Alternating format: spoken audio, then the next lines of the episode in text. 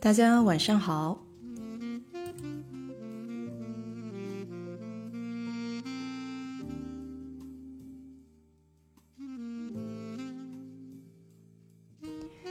那我们今天安排的节目呢，是小罗姐姐要给我们讲一讲景德镇的一些事情。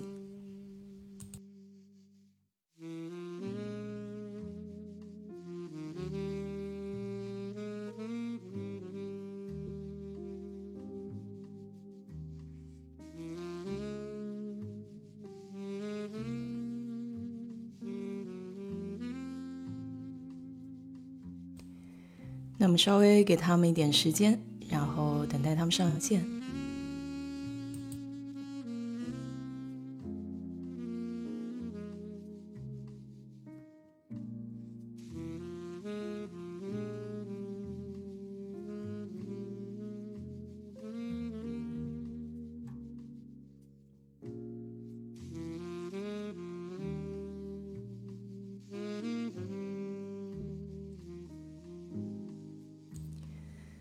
刚才在群里推荐了一部纪录片，叫《生活万岁》。啊，张姐来了。喂，你好，你好，说话吗？哎，听到，听到，听到啊！今天信号好不好？今天，今天还蛮好的，嗯，很清楚。今天我这会儿呢，人是在绍兴，然后出来几天了，到这个绍兴，然后这个酒店里，这个好像这个这个这个 WiFi 比家里面要强多了。然后我现在在家里面啊，就是偶尔就是说。看一些东西或者发点照片，他那个在 stand by 的时候，那不一个小小圈一直在绕绕嘛？嗯，我觉得绕的时间比以前长多了。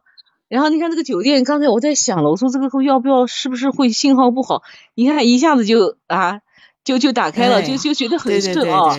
这个很好，这个很好。对，这就预示着我们今天那个小楼美女的这个这个首场啊秀，哎，应该是旗开得胜啊，旗开得胜。没错，是的，是的，哎，对对对，那个这个这个小美女是我们群里面，她是在景德镇，然后呢，其实也是大家聊的比较好。后来她就是发现她是做那个平面设计的，也跟我以前算同行，哎，但是呢，我是不是做专业的，她做平面设计，所以说大家也加了微信，经常聊。呃，蛮好的。我说这次正好呢，我是出来，我怕时间赶不上，因为在外面时间就把握不准。我说你来讲吧，再说也大家也是应该个人分享哦。我觉得这样的就维度更广，对吧？哎，维度更广更有趣。学习嘛，嗯，是是是。而且呢，景德镇呢本身就是一个非常有趣的地方，因为中国就是好像是唯一的瓷都，对吧？瓷都他们做那个瓷器，而且你想历史上。漂洋过海的那些瓷器几乎都是景德镇生产的，对吧？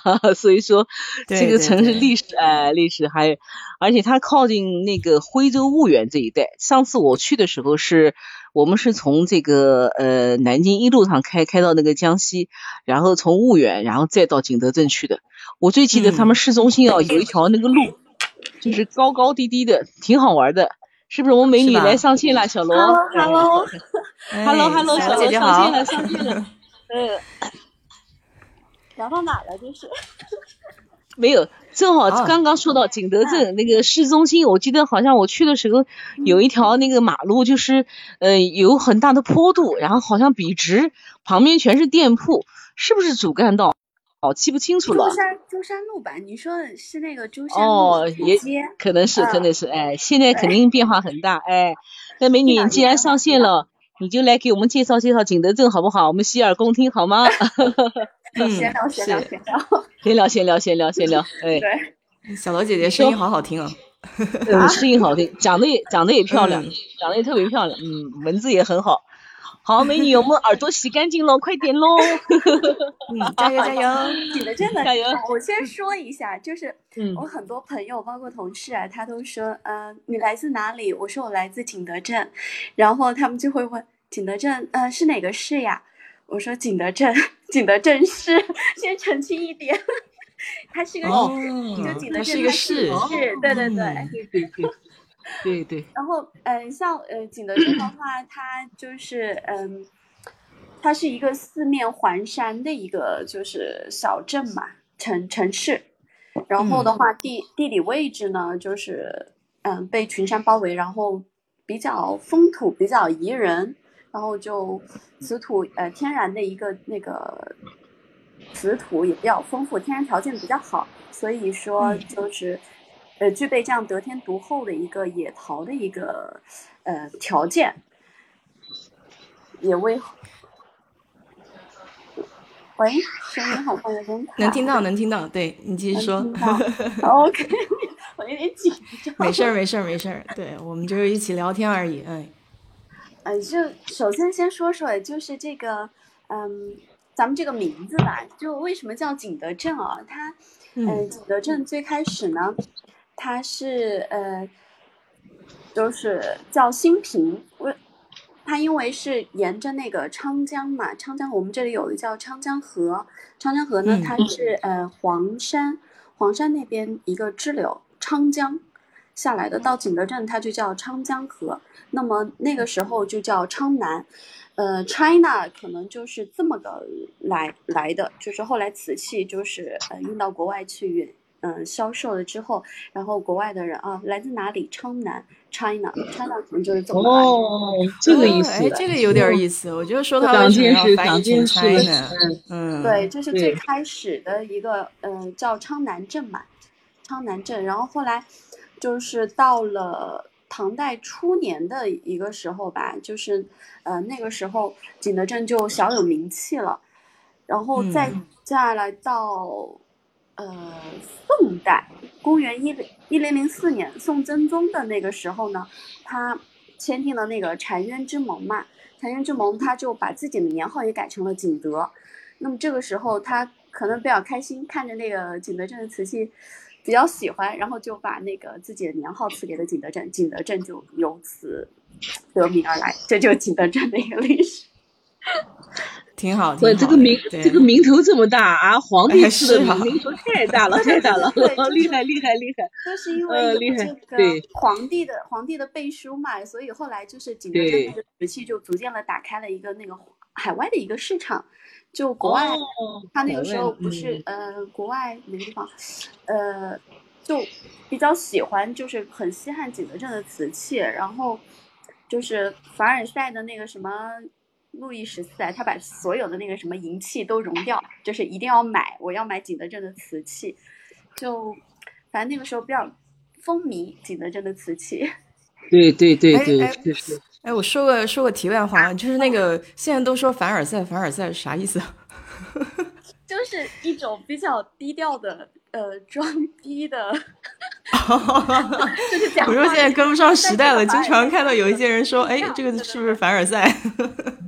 我也不太清楚凡尔赛什么意 思，哎，是的，是的，我们都奥特奥特就。是法法国那边的，对对对，对凡尔赛，对凡尔赛宫，凡路易十四的行宫，凡尔赛宫，哎，是的，是的，是，嗯嗯，景德镇讲这个景德镇的这个名字就是这么来的，然后现在不是名字，嗯，就是世界上大部分的这个博物馆的瓷器，百分之八十都来自于就是景德镇，就是呃。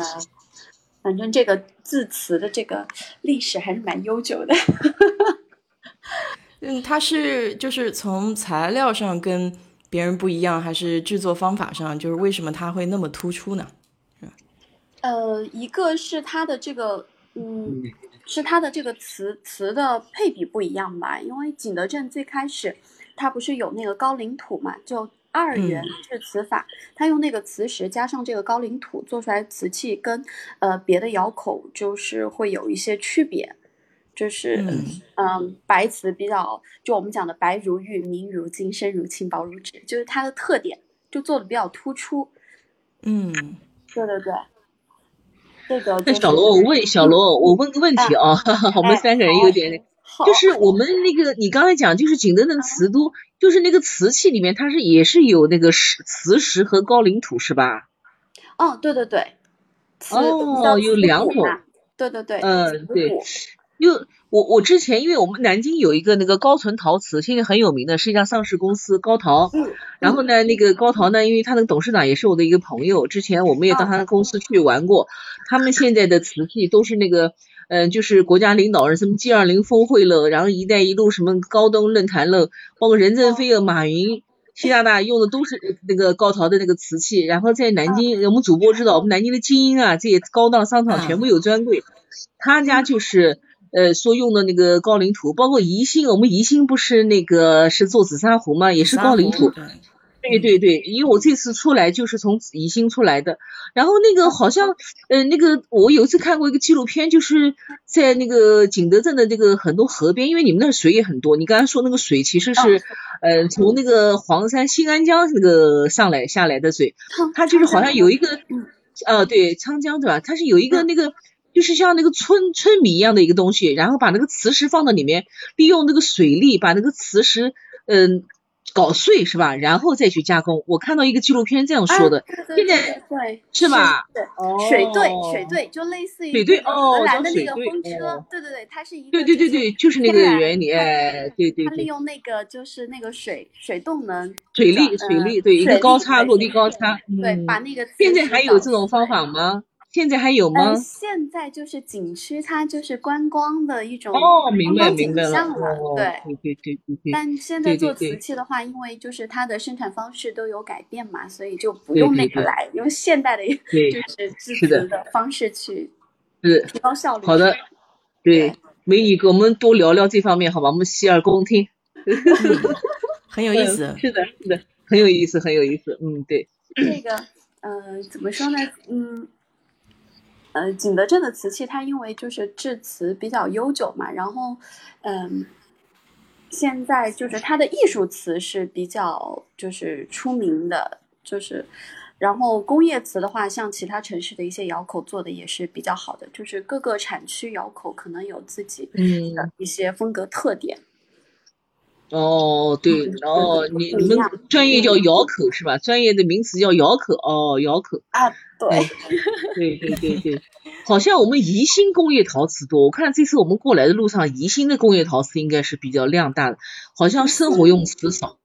宜兴做做紫砂做的比较多，做陶哦，做陶做的比较出名，对吧？对对对对对，陶陶跟瓷它还是它还是有有一丢丢不一样。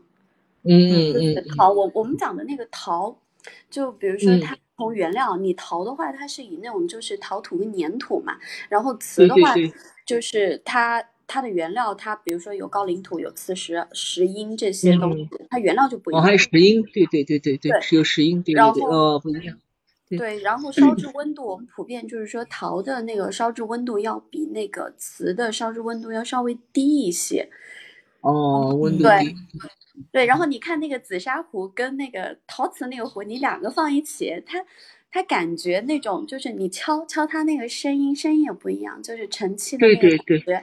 就陶的话，它声音会比较就是嗯闷一些，然后瓷器就脆脆一些。对，就大大致。罗小姐，嗯，是小罗，我问一下，就是那个嗯紫砂好像它是有气孔的，那么那个陶瓷呃有没有气孔啊？陶？哦，那个那个陶有气孔，瓷那个瓷有没有气孔啊？它其实都都是有气孔的，但是它那个气孔比较细腻一些。哦，细密哦。对，就是我们说那个密度来说的话，瓷器会更加的就是光滑细腻，就是。对它它吸水性会差一些。对对对对。陶它还是有吸水性的嘛。是的，是的，是的，嗯，对对对。然后陶的话，它表面的话可能直接就呃。做一些陶瓷装饰了，就可能不会施釉，呃，但是对对上釉的话，它可能会上一层釉，就是你看到很很光滑的那个，摸起来很光滑的那个东西。那个釉是什么东西啊？那个釉，釉就像什么呢？釉就像我们穿的衣服。哦，就是它让它表面很光滑。我们我们那个瓷它它是非常的，就是会有一些嗯粗糙，有一些肌理的，你摸上去会很平。对，然后吃上这个釉之后呢，就是非常的光滑，然后也非常的就是亮，就是有亮度。对对对对对对。哎，我就问一个问题啊，你说如果是这个瓷的壶和那个紫砂壶的那种陶土的壶，嗯，它泡出来的茶有区别吗？诶，这个好像他们就是茶茶道里面是有讲究的，确确实是，对对对，是不一样的。哎，这个这个其实也挺有意思的，我下次去查查看。哎，这个我来分享一句啊，就是，嗯，因为我的朋友呢喝茶比较多，但是我呢是一直是拿那个呃一个玻璃杯或者类似这个马克杯去泡茶。刚才罗小姐讲，就是由于那个瓷器它的那个密度呢，就是那个孔啊，其实间隙是很小。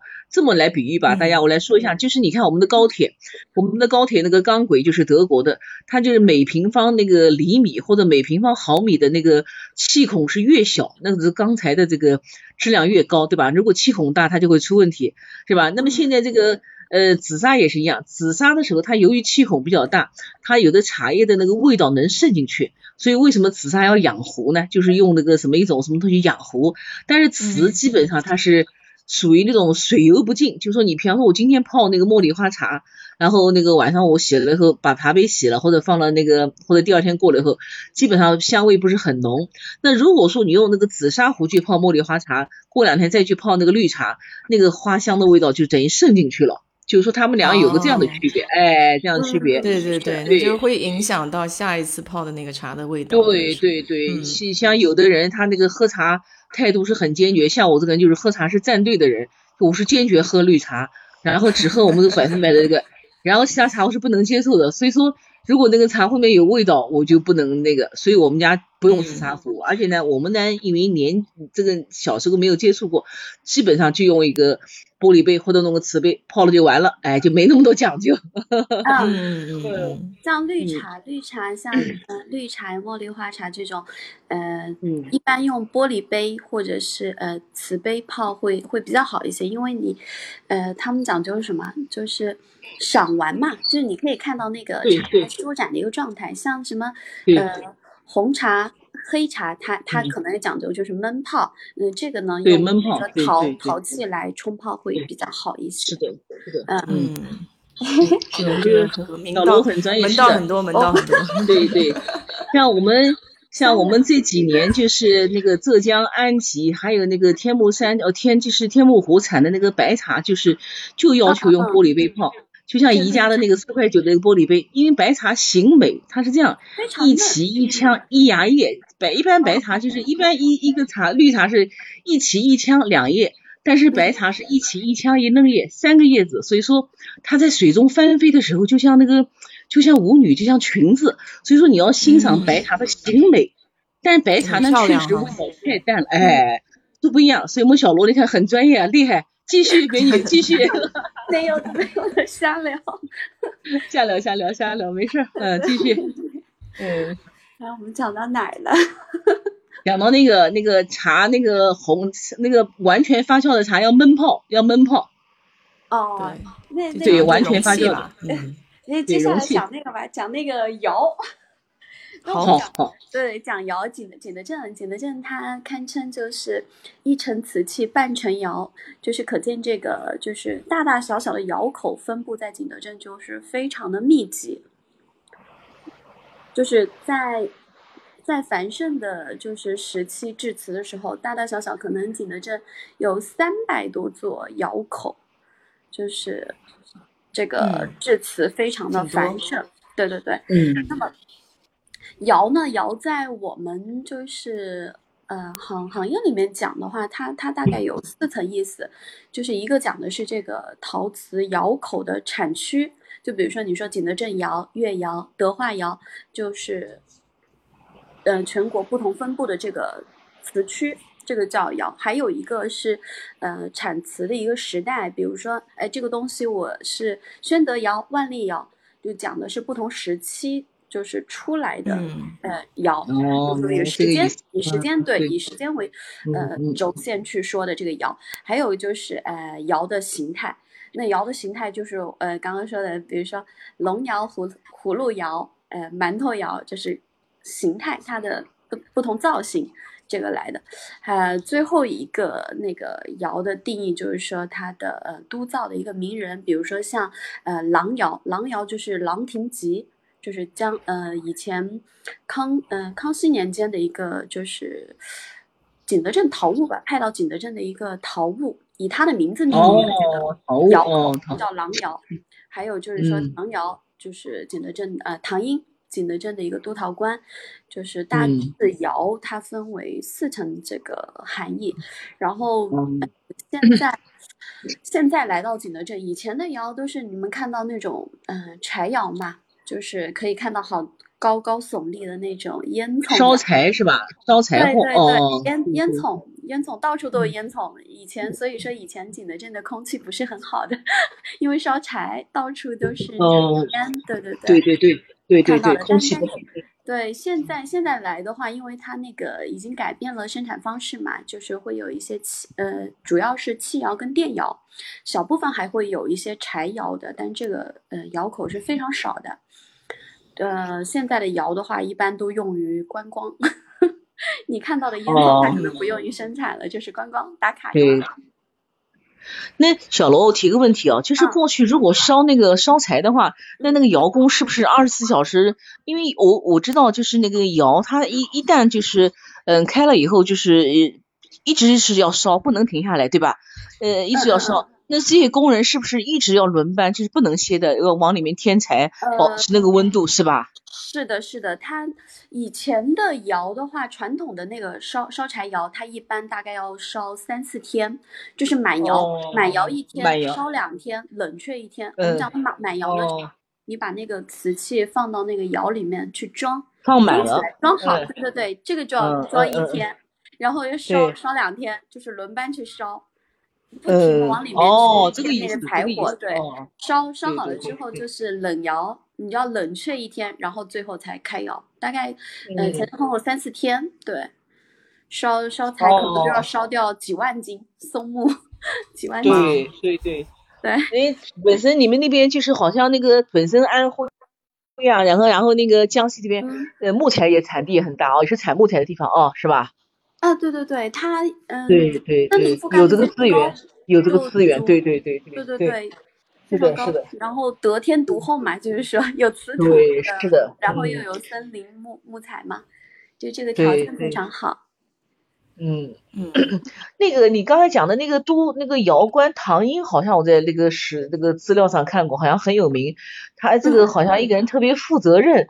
好像在他手上还出了好多那个名词，好像我记得有这个是不是乾隆年间的这个这个督导官唐英，好像有什么那个什么粉彩喽，然后那个什么，然后那个天津转是吧？我印象中好像转金瓶就是他手上哦，转金瓶对对，等于就是说，嗯，对，就是那个西藏的人，他们那个转金用的那个转金瓶，对，好像是他研发出来的，嗯。转新转新品就是哦，转新哦，转新对，转心瓶是什么呢？就是你看到的一个那个瓷瓶啊，它有两层，就是非常巧的，就是它里面那一层哦，我知道，可以转，对，就是我们叫就像那个核桃核桃雕刻一层一层的那个是是那个意思吧？里面可以转，就是它有哦，转心我知道，转心转心瓶，对对对，非常非常很了不起哦。嗯，是对啊，了不起，真的了不起，很巧的，是，所以所以很巧，真的很巧，嗯，所以所以他他的名字就后来就是一直流传下来了嘛，做了比较突出的一个贡献。对，嗯，而且说这个人还很清廉，说这个唐英还非常清廉，说这个人品非常好，嗯，我看那个资料上介绍。不容易，不容易。嗯，是的，是的。嗯，那个小罗，我再提个问题哦，这个问题多，你不要介意啊。我前两天看你的那个微信朋友圈，你们在搞一个叫什么什么活动啊？给我们介绍介绍呢。前几天你这个微信朋友圈，前前两天是那个，就是江江西省的旅游发展大会，他放到了景德镇来开。哦，江西省到处都做了一些活动嘛。呃，是的，是的。嗯，那那个浮梁西施是是干什么的？浮梁西施。哦，浮浮梁这个地方，浮梁浮梁这个地方是什么？就是嗯，当时啊，那个呃，元元世祖忽必烈，他在他在浮梁设立了浮梁瓷局。那么，嗯，对，就是浮梁由此得名。然后，呃，他那个时候设置那个浮梁瓷局的话呢，就是瓷器比较出名嘛。这是一词，然后的话，然后不是有一句白白居易的诗嘛，叫“商人重利轻别离，前月浮梁买茶去”嘛。嗯，它不仅是产词的一个呃词局，然后它还有茶，就可能对对就比比较低调啊。它它讲的是什么茶？就是浮红，浮红哦，对对对，浮梁红茶。它这个它这个还在那个呃巴拿巴拿马，就是。一九一九多少年我忘了，就是还在那个巴拿马万国博览会上面拿过金奖的，就是浮梁这个地方，它其实呃是一个就是茶叶之乡。哦，这么厉害啊！厉害厉害！有有有过这样有过这样的对，对之前就是呃这个瓷器就是哦不叫那个茶叶出口，茶叶出口占到了就是全国大概四分之一这样的份额，所以也是比较出名。那边气候就适合气，那边气候就适合产茶。不过呢，我觉得这个景德镇的浮梁应该好好宣传。你看那个。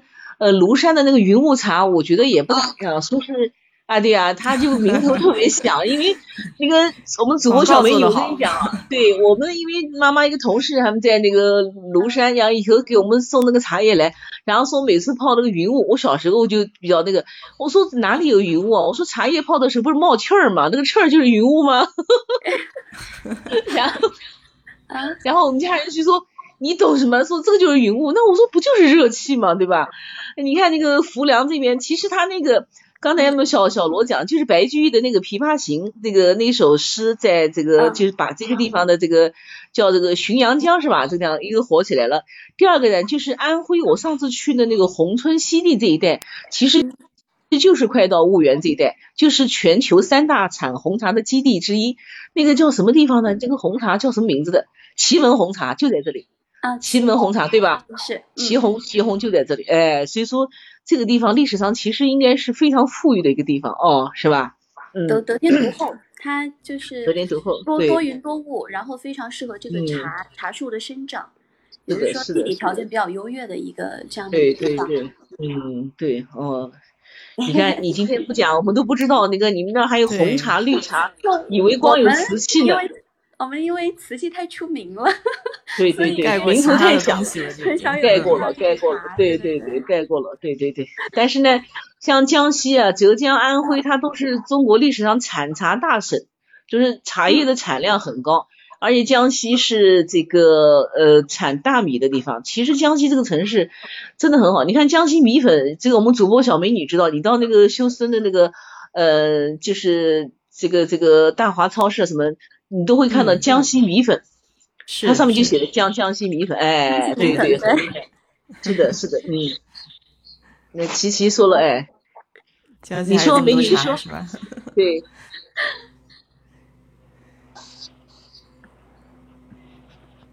喂，小罗，再给我们讲讲看，那个讲了茶了，再讲讲那个那个讲讲好吃的，然后讲那好玩的，好吧？哦，那个吃的话，就景景德镇就是比较出名的，像是冷粉。我们这里讲那个打开一天的正确的方式，就是一碗冷粉配肉饼汤，然后再加上一个饺子粑。冷，它这它这个冷粉呢，就是呃是米做的，也是米做的，它不如那个桂林米粉跟广东河粉那么出名，但是呃也是比较有自己特色的。它是个什么东西呢？我我说一下，就是它是那个用米做的，呃，把米大米，呃，就是蒸熟，然后做成的一种米线吧，米粉。它比煮熟的时候比筷子比筷子要粗一点，然后你要吃的时候呢，用那个热水再焯一下，拌上一些，比如说花椒啊、豆豉、香葱、辣椒酱。就是拌着吃，听起来就很好吃。对对对，拌着吃。我是妥妥的米粉迷。我也是的，我一听到米粉就不能超爱粉啊！对对对，超爱粉。我家里囤的最多的就是粉了。我也非常喜欢吃，就是呃粉类的这种东西。对对。然后然后还有一个比较出名的就是呃碱水粑，碱碱水粑它对它是用碱跟那个米做的一个米粑粑。然后这个最早早年间呢，是那个陶瓷作坊的那个老板，为了激发这个工匠工作的积极性，他在他们一呃三餐之外给他们加的一个餐一个点心，这是这么来的。哦，我们吃这个东西怎么吃的呢？就是你呃吃的时候把那个东西呃切成切成薄片儿，然后你加一些比如说鸡蛋或者是腊肉啊，然后再加一些蔬菜，就是口感会非常非常软糯。然后非常浓郁，油润，油润是吧？哦，对，就这么个东西。我现在就在搜那个图片呢，我觉得 它有些做成那个椭圆形的。我这么讲的，我觉得太太理论化了。我觉得吃的就得就得尝试。嗯，没事，我们已经理解了。反正那个下次去吃，下次去吃，欢迎。欢迎，嗯，对，然后你要不说还真不知道有这个东西啊。还有一个就是比较有代表性的，就是那个饺子粑。饺子粑呢，嗯，它也是米做的一个东西。哦，这个见过，这个见过。饺子粑，对，嗯，它它的就是饺子，然后有点像广东的这个虾饺那那种感觉，就是它有点透明的，就是把那个米做成米浆，米浆之后做成那个粉，非常细腻，然后皮薄。嗯，非常透明，然后加一些，比如说像，嗯，素的萝卜丝儿啊，或者韭韭菜豆干，或者是一些笋跟腊肉啊这些东西，就是馅儿非常多，然后皮薄肉厚。其实它这个这个小组，它这个像广东的肠粉，肠粉呢是做成一个一个圆饼，然后卷起来，你这个是做成那个饺子，对吧？啊，对对，其实和虾饺很像，它那个米粉。是那种叫什么叫炖粉吧？那个字叫都炖吧，就是那个三点水。成粉，成藤是吧？哦，叫疼是吧？哦，成粉，对对对，做那个就是嗯冰皮月饼里面的一种对对对粉，然后就是有些透明的那种是吧？对对对对对，它里面好像是把一种什么那个什么蛋白质链去掉，然后它这个粉呢就没有没有什么粘性，然后皮子擀不起来。擀这个皮子的时候是这样，就搞成一个小球，然后用刀面啊，就刀在桌子上一一一抹，就抹成一块饼子了，就抹成一个这个东西，不能擀，擀不起来的，它粘不起来。就是这个皮子做的时候，就是做成一个长条，然后切成一个小剂子，然后弄那个一个刀。刀背背面在那个那个案板上这么一一抹，它就一张皮子就出来了。这个我说看了好多好多广东人做虾饺的视频，觉得好有意思。我我们这里的他他是用那个米，然后可能里边用米，我觉得他可能也加了一些成粉还是怎么回事，就是非常透明，就是蒸出来对对对对，都能看到里面馅儿的那个颜色。就它是也是跟你做的方式跟你那个很相近，就是呃先把它揉成一个大大米团，然后也是揪成一个粒子，然后它是在手手心里边，它把它捏成一个窝窝，然后哦在手心里面，对对对对对，手心里面捏一个窝窝，对，我看他们做过，那个肯定很好吃哎，那个馅儿一听就好吃啊，一听就好，我们那个。小罗，我们群里面琪琪在问你，你们那喜不喜欢做酿辣椒？酿辣椒是什么东西啊？我还不知道的。酿辣椒是辣椒酱吗？琪琪，你问的是辣椒酱吗？他说叫酿辣椒，我不懂什么意思。哦，我我大概理解，是那个辣椒中间揣东西吗？那个。对了对了，我们主播讲对了，其实大概是这个意思，就辣椒中间塞东西。对。哦，琪琪说对的，是的，辣椒里面塞东西。广东那边有这种什么什么花酿啊，什么这些东西。对对。啊，呃，客对客家人喜欢用那个苦瓜，这个做苦瓜酿，苦瓜酿，苦瓜酿也是加那个肉馅儿吃，嗯，是是是是，哦，对对对，对对对对，对，都是吃那个。呃，小罗给我们讲讲那个，都来劲儿。哎，小罗给我们给我们讲讲鱼干辣椒好不好？快，上次把我辣的。鱼干辣椒。鱼，嗯，想起这个鱼鱼干辣椒，它就是嗯当地一种比较特色的辣椒吧，非非常辣，真的很辣。然后我们这边常常用的呃吃法就是辣椒炒肉，就是用鱼干的那个辣椒，然后呃切那种新鲜的五花肉片儿，就是放在一起翻炒这样子。辣椒炒肉，上次张姐辣的不太行，是吧？我们家辣椒一共吃了七个，然后呢，家里人坚决在不许吃。我老公讲，整个就是谋财害命。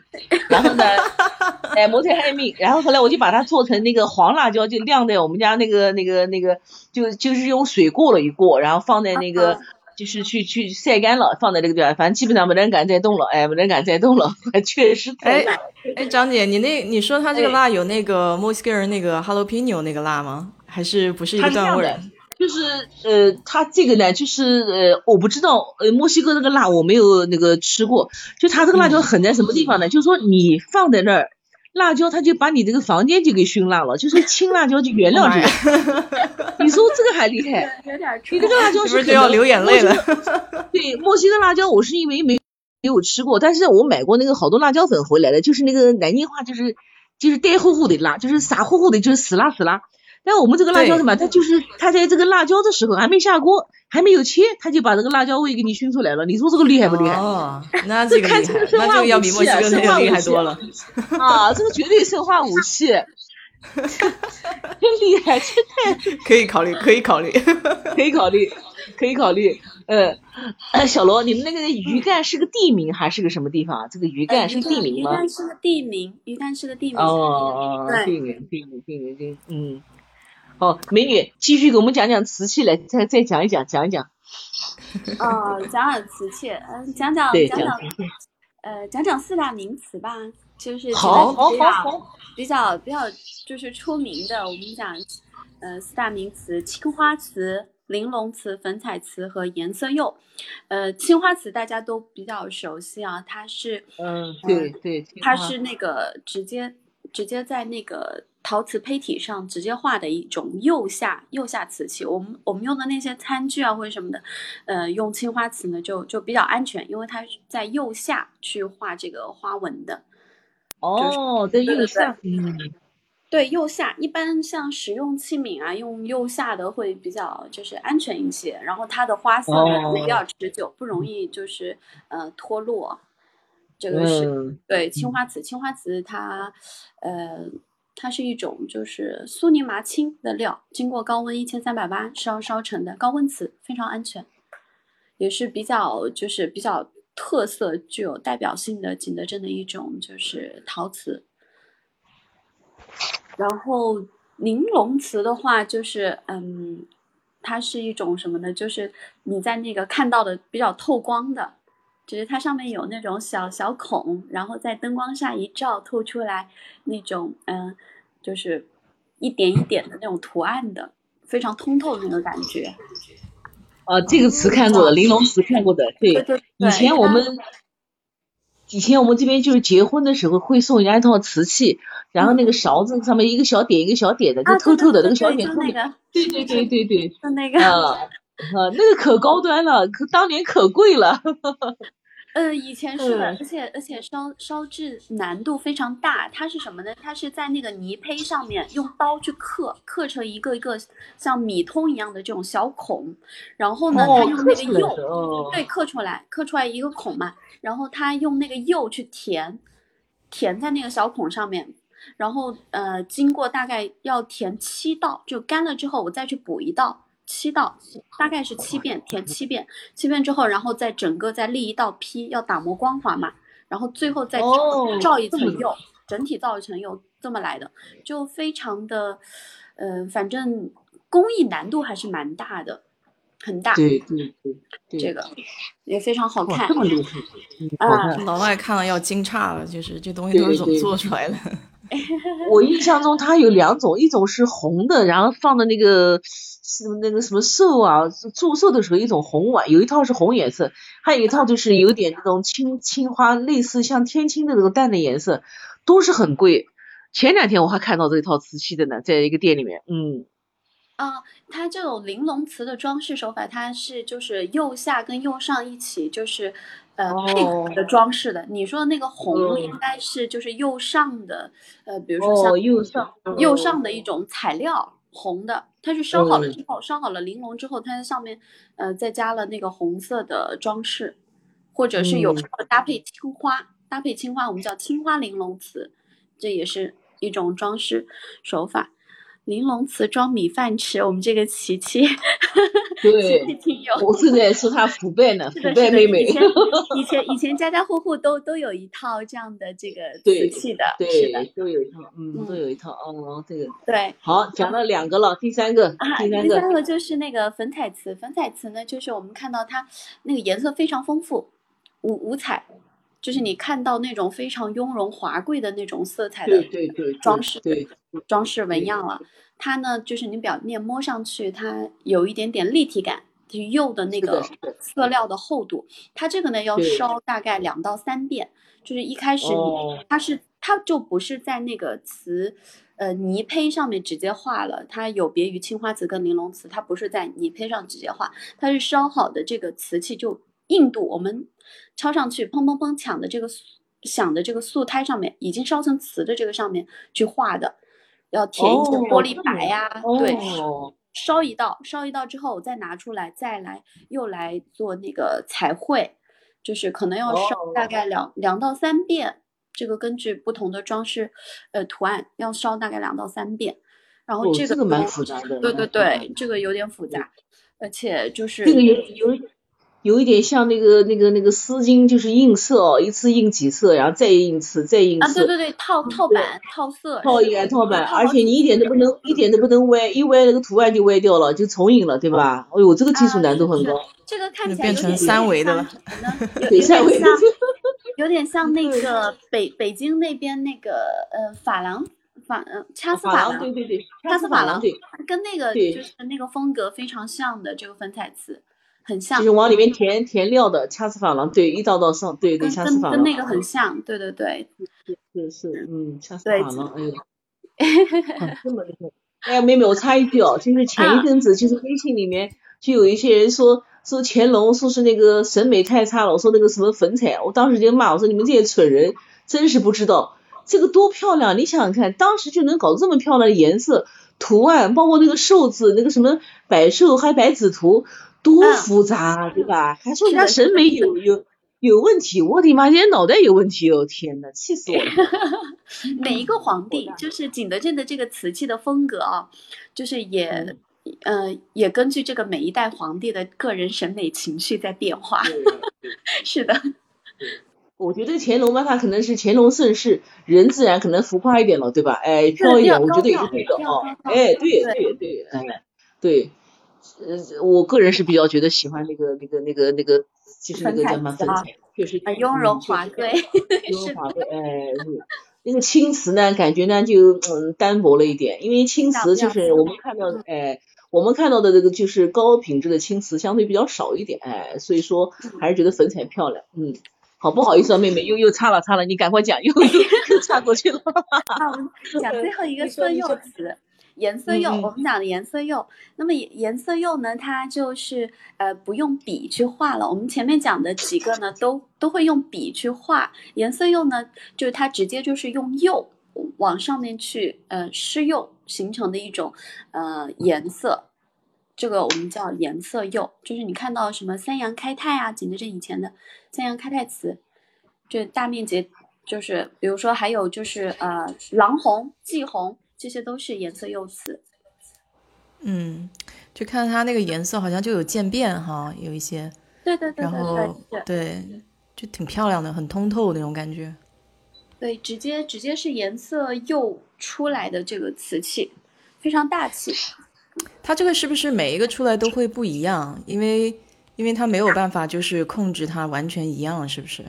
嗯，对对对，是的。像嗯，我们讲就是同一个配方，就比如说你这个颜色釉同一个配方，我在不同的时候时间，比如说我今天烧，明天烧，可能都不一样，因为它取决于比如说像这个天气的气压呀，还有湿度啊都不一样，在窑里面发生的这种不可控的因素非常大。比如说这个瓷器，我在这个窑口烧，哦，我放到比如说那个区那个窑口去烧，可能出来的效果颜色也是不一样的。嗯，这怎么跟我炒菜有点像？就火候不同，心情不同，出来的味道都不一样。不稳定，哎，水平发挥不稳定。对 对对，哎，我也是的，我也是的，过山车一样的，过山车一样。对对对。哦，那这个就很有意思了。要真正看到一个好的，那就是独一无二的。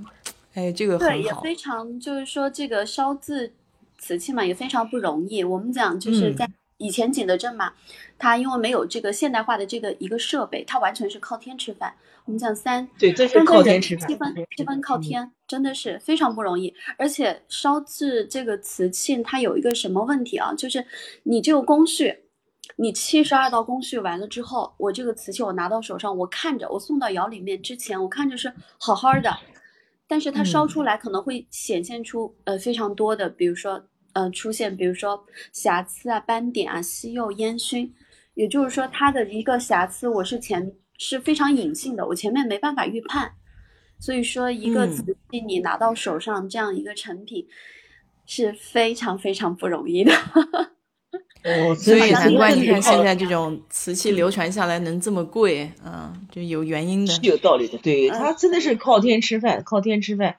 而且我那个好像就是看过一本书，就讲那个就是那个像唐英他们就是说，呃，如果说这个窑失败了，他还要拿自己的工资垫上，对吧？也就是要赔的，要赔给公家的。不像现在我们经常说坏账没没人管你，坏账没人管你，那时候可不行的。所以说他们真的是殚精竭虑的，就是把每一炉窑烧好，所以说才能有那么多精品。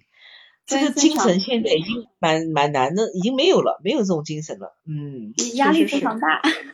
对，压力大大大，对，是，哎，嗯，美女第四个呢？美女第四个，第第四个颜色釉呀，哦，颜色釉，刚才说了，对对，哦，我们刚刚讲了颜色釉，对。哎，然后再哎讲讲那个那个叫什么？景景德镇非常有趣的一个就是，呃，计量就是民间约定俗成的一个计量体量的一个单位。就我们讲这个瓷器多大哦，就是景德镇嗯他们比较呃行话叫这个多少件，就是一一件物品一件衣服那个件。哦，是吧？对，为什么这么就是说？件就是他他没有就是呃讲的，比如说你这个长宽高多少没有的，就是约定嗯俗成，就是我这个五十件的大哦高，我这个呃呃哦一个一百件的将军罐，就是讲它的体积大小体量的这样的一个单位。哦，我明白了，对对。对，你们个下次买和那个可以说这个50对对对件的缸怎么卖的？装一下内行，装一下内行，比较内行。对，装一下。哎，那个小楼问你，哎，这个一个戒是多大呢？你看啊，你刚才讲我就明白了。你比方说那个钻石，钻石的单位就是克拉，宝石都是克拉。克拉是印度一个豆子，这个豆子晒干以后都是零点二克，所以一个克拉就零点二克。那你这个一个戒是长宽高多少呢？这一个件？他他没有，真的没有这种具体的数值，就是约定俗成，哦没有像我们炒菜，哦，盐少许明白了，明白了。就大家都知道。哦，盐少许哦，明白了，盐少许，盐少许，行了，下次我就知道了。哎，对，那这样的你能能不能给我们大概一首这样的？我现在说要个五十件儿的，大概是多少公分的？你告诉我，五十件儿大概多少公分？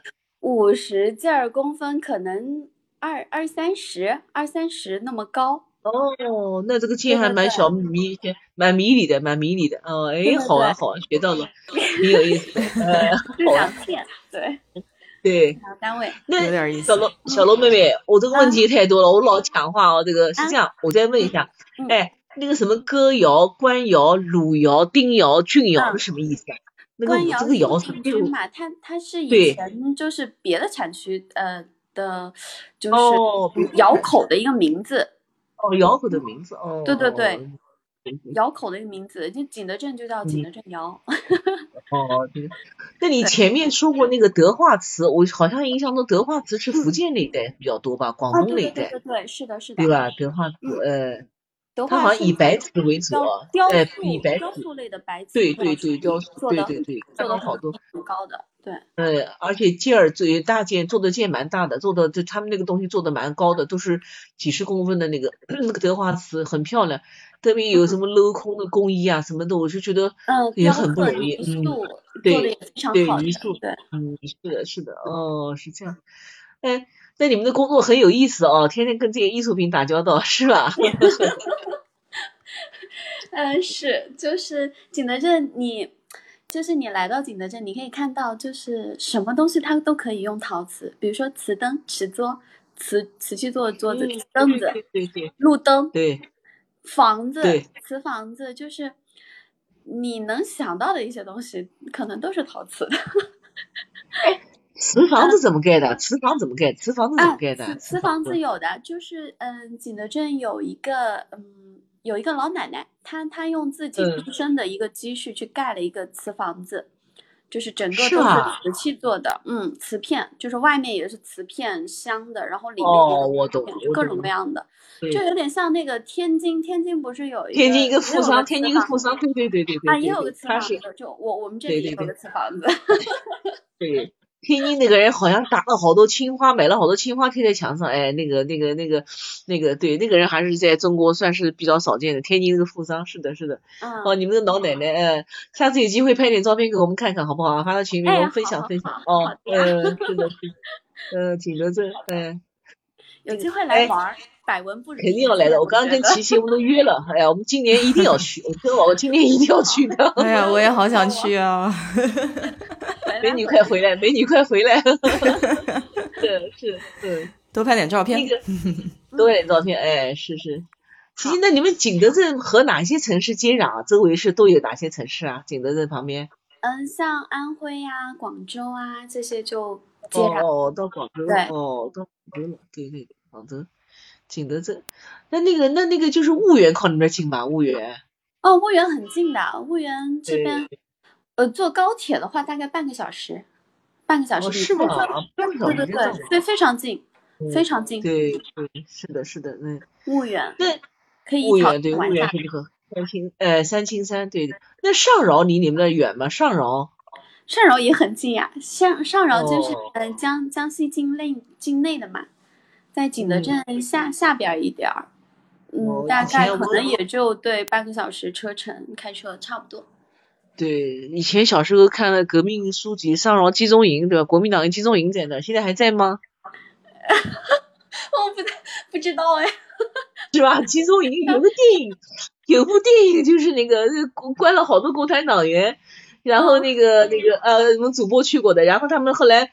就是把这些这个这个这个江西，因为是确实是革命老区嘛，然后那个对红红土地是，好像红土地，然后当时把他们那些呃，就是这些犯人转移的时候，怕他们跑，就用铁丝把每个人的手穿起来。哎，我最记得小时候看过的，可怕哦！有，你想上饶，好可怕，好可怕。对，就是上饶这个地方。是的，是的，嗯，琪琪也说这是江西革命老区，是革命老区，对对对，保护的很好的，嗯。再给我们聊点呢美女，你们那有什么玩的？然后还有什么呃，有什么？你们平时怎么生活啊？或者什么娱乐啊？这些东西，呃，好玩的景景德镇，像嗯自然风光会比较多一些。然后像人文的话，现在呃网 网红打卡地，网网红打卡地像陶溪川呐。我刚刚有个群友说有什么好喝的咖啡，对，有的有的，比较出名的就是合合场咖啡，合场咖啡蛮出名的，对对对。景德镇还有咖啡，哇，这真是比较今天有好多第一次，比比较文艺的一个地儿，然后大大小小会有一些比较嗯出名的一些咖啡馆。比较小资，然后这边的话，呃，现在也跟就是呃洛可可他们在这边做了一个陶瓷的瓷鼓，那么之后呢，也会打一个就是呃集文化文化旅游、人文风光，还有一些就是呃现代的，比如说陶艺体验于一体的一个配套比较完善的一个商业业态，对瓷鼓，可能可能明年后年就呃就是比会比较陆续开放，现在只做了一期这样。嗯，对对对，是不错。哎呦，就这个，嗯，景德镇感觉都好。那个，因为那个我们主播美女啊，她是这样的，就是就是就是有这个呃，像景德镇属于它就是这种艺术之都，它有很多创作，然后就有很多那个文艺的大咖，他们就比方说美院啊，呃，比方说中央美院那个当地的美院，江苏那个浙江美院，肯定哎跟他们当地合作很多。因为我一个朋友是在呃那个浙江美院，他们也经常往那儿跑。然后这些人呢，他们都是有比较有调调、有情怀，所以就对吃啊、对什么他都很讲究。一咖啡馆不像像我们可能到星巴克就喝那么一一茶缸，南京话喝一茶缸，对吧？粗犷不讲究。哎，他们就比较比较那个，所以说就是我们有时候觉得好像像这些景德镇以前我们不了解的这些地方，觉得怎么样？其实往往哦比我们想象中更为的这个嗯时尚。更为的这个这个这个这个这个有趣，你看，就像我这次到那个义哎到义乌，我真是根本不输上海，我跟你说。然后还有浙江有个地方叫大概是温州那一带吧，中央台报道过的，什么港币了、日日元，然后那个美元和那个澳那个什么欧元都是通行的。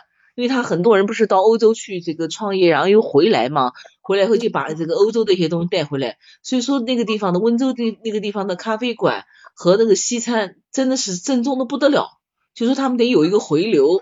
所以江西这个景德镇这个地方，它也是有这样的，肯定有相当有很多有调调的地方，嗯，都有的，是不错。哦，哎，我就。嗯啊，不好意思，因为因为我就想到，就是说，因为我在外面，包括这个休斯顿中国城也有一个写一个什么景德镇瓷器卖，哎，对，你怎么知道它是景德镇出来，还不是景德镇出来呢？就是说，他写景德镇就真的是景德镇吗？就怎么怎么才能区分这个东西呢？这个这个就这个问题比较 tricky 啊。是的，的确有很多就是呃，不是这景德镇产的瓷器，它可能底款打的也是景德镇制，嗯。的的确有这样的一个现象，确实，呃，但景德镇比较出名的这个陶瓷，呃，像高白、高白泥、高白瓷，这个是景德镇比较比较出名的。就是你去看这种特色的瓷器吧，有些地方窑口它出来的这个瓷器的特征跟景德镇，呃，从外观啊，包括就是说，呃，这个风格上面，装饰风格上面是有一点点区别的。就是还是得多看多学，是吧？像这个，如果是普通人、外行人，比如说我根本就看不懂瓷器的，可能还是很难区分出来哈。是，包括 下得好好去学习一下了。是很很专业。嗯，对。那个我们美女主播你讲的那个，就是那个讲的那个瓷器店，我也看到，就是在那个很多那个呃唐人，就是那个中华超市里面，它都有一个。门口有个店中店是吧？然后玻璃的都会放好多。对对对，大华超市门口也有。嗯，实际上那个时候给外国人看的，就是说，呃，让很多这个有的人家里面比方买一两个便宜的那个花瓶，有的像那个花瓶不是很高嘛？以前记得小时候那个花瓶里面放鸡毛掸子，对吧？家里面放鸡毛掸子，对吧？是在那个以前以前家里面不有堂屋嘛？堂屋，然后有个那个堂的条案，条案上面有两个高的花瓶，还记得？都是标配。然后我记得我们家是放鸡毛掸子，哎，不听话就打，对吧？鸡毛掸子 方便拿，你说说。对，现在现在就是家里，比方说你可以放个那个插一点那个什么那个那个假花，或者插两只银柳，像过年的时候我们家里插两只银柳，然后插花。但是人家里如果有两个这个东西，老外就觉得你是中国元素，或者说送给老外的那个东西，这些瓷器应该来说不是景德镇的。像我们小美女刚才讲的那个那个几个东西。就是这个这个叫什么？就什么什么高白了什么这些东西，他可能就是他们内行人一看就看出来，就是这个很专业。哎，我就说我我是完全看不出来的。我们看热闹，我们看热闹，他们看门道。哎，对对对，是。反正你看很多那个很多外国人哦，就是喜欢中国文化的外国人，家里都有一个花瓶。对吧？有，他们都喜欢买青花瓷。嗯，对，其实那个花瓶就是非景德镇生产，就是那个意思，大概就那个意思。对对对对对。但是我就在想，嗯，对我就在想，为什么北美这边没有一个就是真正把这个真正的这个景德镇的东西弄过来哈？呃，确实确实，就是我有个同事跟我说，他说在美国那边就是。陶瓷这个市场，大部分的钱都让那个日本人 赚去了。他说：“真是，我看到的，我看到的，你们景德镇的瓷器都是那个什么，就是九块九、一块钱、两块钱那种超市大甩卖的。你们景德镇的瓷器不是很好的吗？就是，反正对，是他说，就是没有看到，就是做的很好的，就是一个陶瓷品牌或者怎么样，在在国外，在美国他那边，他跟我说的，嗯。”嗯，店里面卖的比较贵的都是日本的瓷器，嗯，或者或者就是英国那边的瓷器，因为他们英国那边呃吃这种下午茶呀，就有很多这种家里用的家用瓷器，是，对，卖的非常非常好，非常贵。然后景德镇你基本上看的都是最后清仓大甩卖景德镇瓷器，就觉得很费解，就是明明这么好的一个，对，你讲的一点。一点不错，我我。十几年前去的时候就是这样，就是那个瓷器，我就在那个晚上卖。好像景德镇这边还有一个什么夜，有一个那个市场是在凌晨开，是夜半夜开是吧？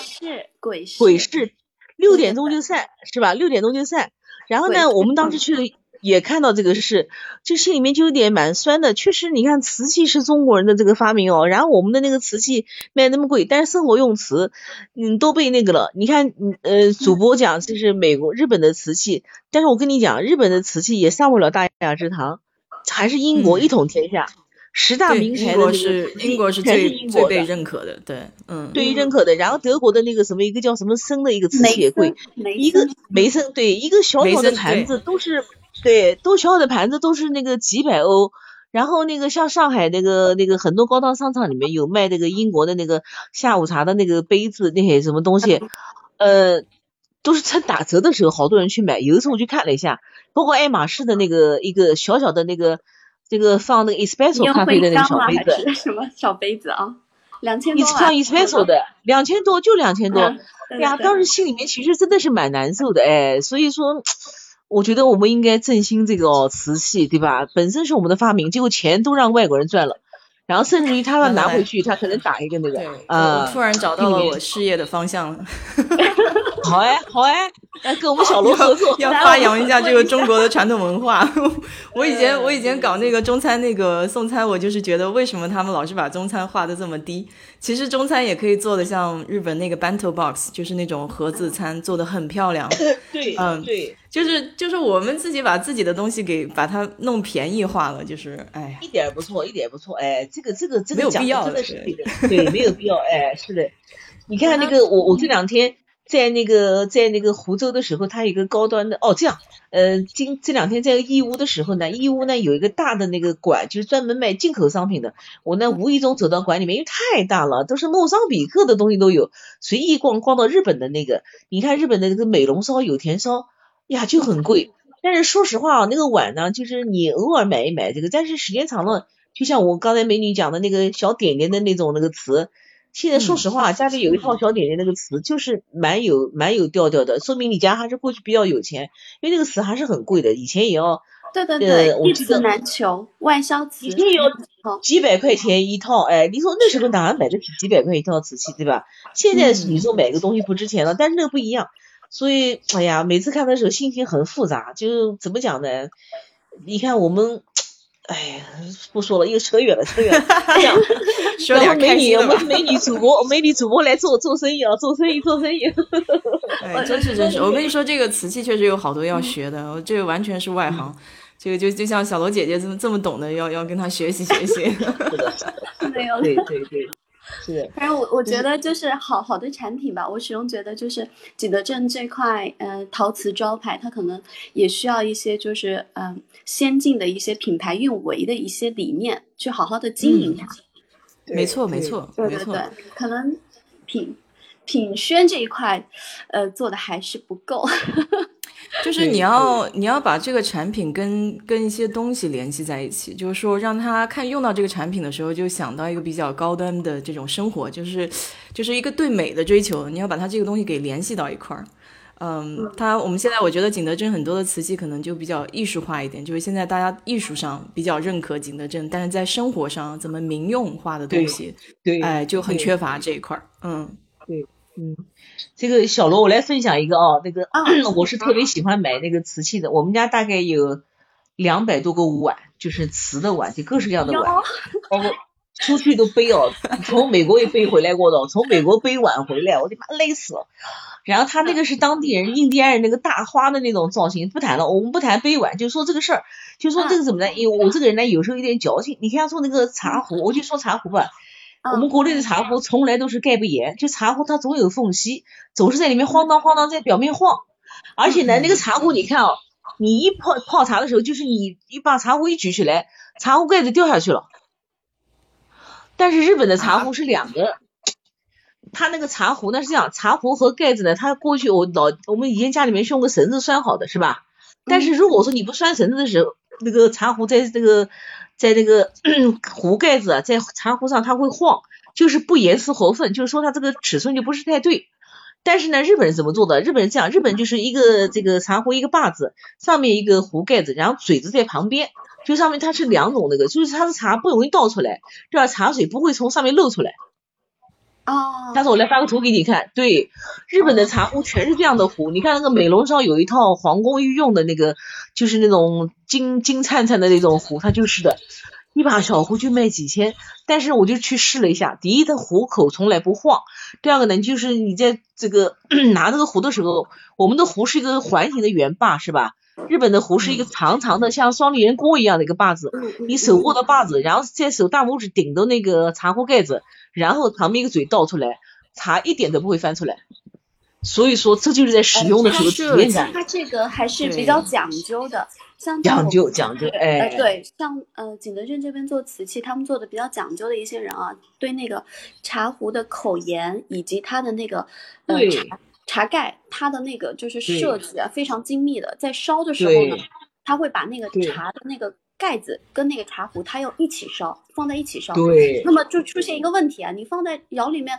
你一起烧的话，它会粘住，对不对？哦，对对对对，粘住会粘住。那么这这个时候呢，它会在上面弄一层那个就是化妆土，化妆土，嗯嗯，它就不容易粘住。那这样子呢，那个茶盖子跟那个茶壶它的收缩率是一样的，那么就更就是严丝合缝一些，就是烧制的这个难度会比较比较大一些。对对对对，做的比较好的、比较讲究的，他们就会这么去做。对，嗯。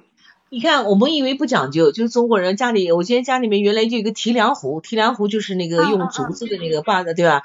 然后每次倒水，然后水不能倒满，一倒满了从壶盖上那个水漏出来，然后从那个，然后每次水吧倒的一地的，长辈就批评说这个这个这个小孩做事怎么没有样子？我心里觉得很委屈。哎，我说不是没有样子，对壶不好，长大才知道壶不好，小我说哪会知道壶不好呢？后来其实。其实真的为了茶壶，我买了不要多少茶壶，我跟你讲，买了多少，最后买到那个美容霜，我是比较感兴趣的。但是呢，买回家后又矫情了，因为这你想你自己就拿个玻璃杯泡泡完了，还弄个什么茶壶啊？对，还弄个茶杯，然后还有茶盘，这一搞，这一套就搞起来了，调调就出来了，没得时间搞。还是要这种仪式感的，把那个小点心一放，对对对，一套。哎，对。就自己心情也会舒畅，你知道吧？看着那一套东西在那。是的，是的，是的。那个，哎，小楼，再问一下，那个韩国这个石村陶瓷，它叫硬质陶瓷，什么意思啊？叫硬陶什么意思啊？硬质陶瓷什么硬啊？是那个硬？就是软硬的硬，软硬的硬，软硬的硬。韩国硬质陶瓷啊？其实它这个它硬。韩国一个牌子叫石村陶瓷，我们买他们家那个碗。这个碗呢，就有点像那个小点点一样，那个碗就做成那个青花和天青两种，它是青花和天青两种。那么它就说叫硬质陶瓷，大概是不怕微波炉吧？哦哦哦，一般像呃有一些陶瓷它是可以进微波炉的，可能就是跟这个呃温度吧，烧制的温度有，它可能是高高温瓷。就可以进哦，高温瓷哦，这个意思哦，对对对，因为有我们家因为碗多嘛，有的碗就是用了一段时间，自己就裂开两半了，但是它那个硬质的那个陶瓷那个碗从来没有裂过，因为我们一般往微波炉里面放，从来没有裂过哦，是这个意思哦，温度高哦，温度温度高，对对对，它的稳定性也会好一些。像我们比如说呃，有些炖汤的那个砂锅，它不是有时候。陶嘛，因为它的温度低，然后收缩率不一样，它遇水就是冷热这种收缩率不一样，容易裂。就可能我认为，我认为应该是跟那个就是烧制的温度应该是有关系的。是的，是的，是的，对对。嗯，哎，你知道那个古瓷是什么意思吗？古瓷啊，古瓷，你说的是不是仿古瓷啊？不是，不是骨灰的骨的骨啊，骨加了动物的骨灰。骨瓷我知道，就是啊，我知道，就是有呃，它那个骨瓷呢，它是就是呃，以动物或者是那个贝壳，它那个粉在烧制的时候放在那个泥里面去烧的，这个叫叫骨瓷。然后它的硬度会非呃比较高，然后你看到它的那个颜色是有点偏那个象牙白。象牙白，非常光滑的那那个我们叫就是骨瓷，在在餐具里面用的会比较多一些。对对对，骨瓷有点透啊，有点透明的，有点透明的感觉，对，就是有点透的那种，对，非常薄。还是比较轻薄的，胎质比较轻薄。但是但是骨瓷以前有种那个我们家买的那个景德镇去买过碗的，哎，这个 盛汤很烫，拿不起来。现在骨瓷不知道怎么样，以前很烫。是很烫，后来就送人了，就送人了，要就没用，烫手。嗯，是的，是的，就不能两全啊，薄薄的它它就烫手，势必是这样的。哎，但是小罗妹妹，我们又来来，我又来较较较点较点劲了。你看我们家买的那个韩国十寸陶瓷的碗，它那个碗口就有一个小把子伸出来，就一个小把手，那个碗上一个把手，然后那个碗你再盛都不烫。所以我们其实也可以考虑，就是一晚上你可以伸出一个小把手来，就像个小锅巴一样的一个锅，它一个把手，然后你吃饭的时候盛饭时候盛汤时候抓住把手就不烫了。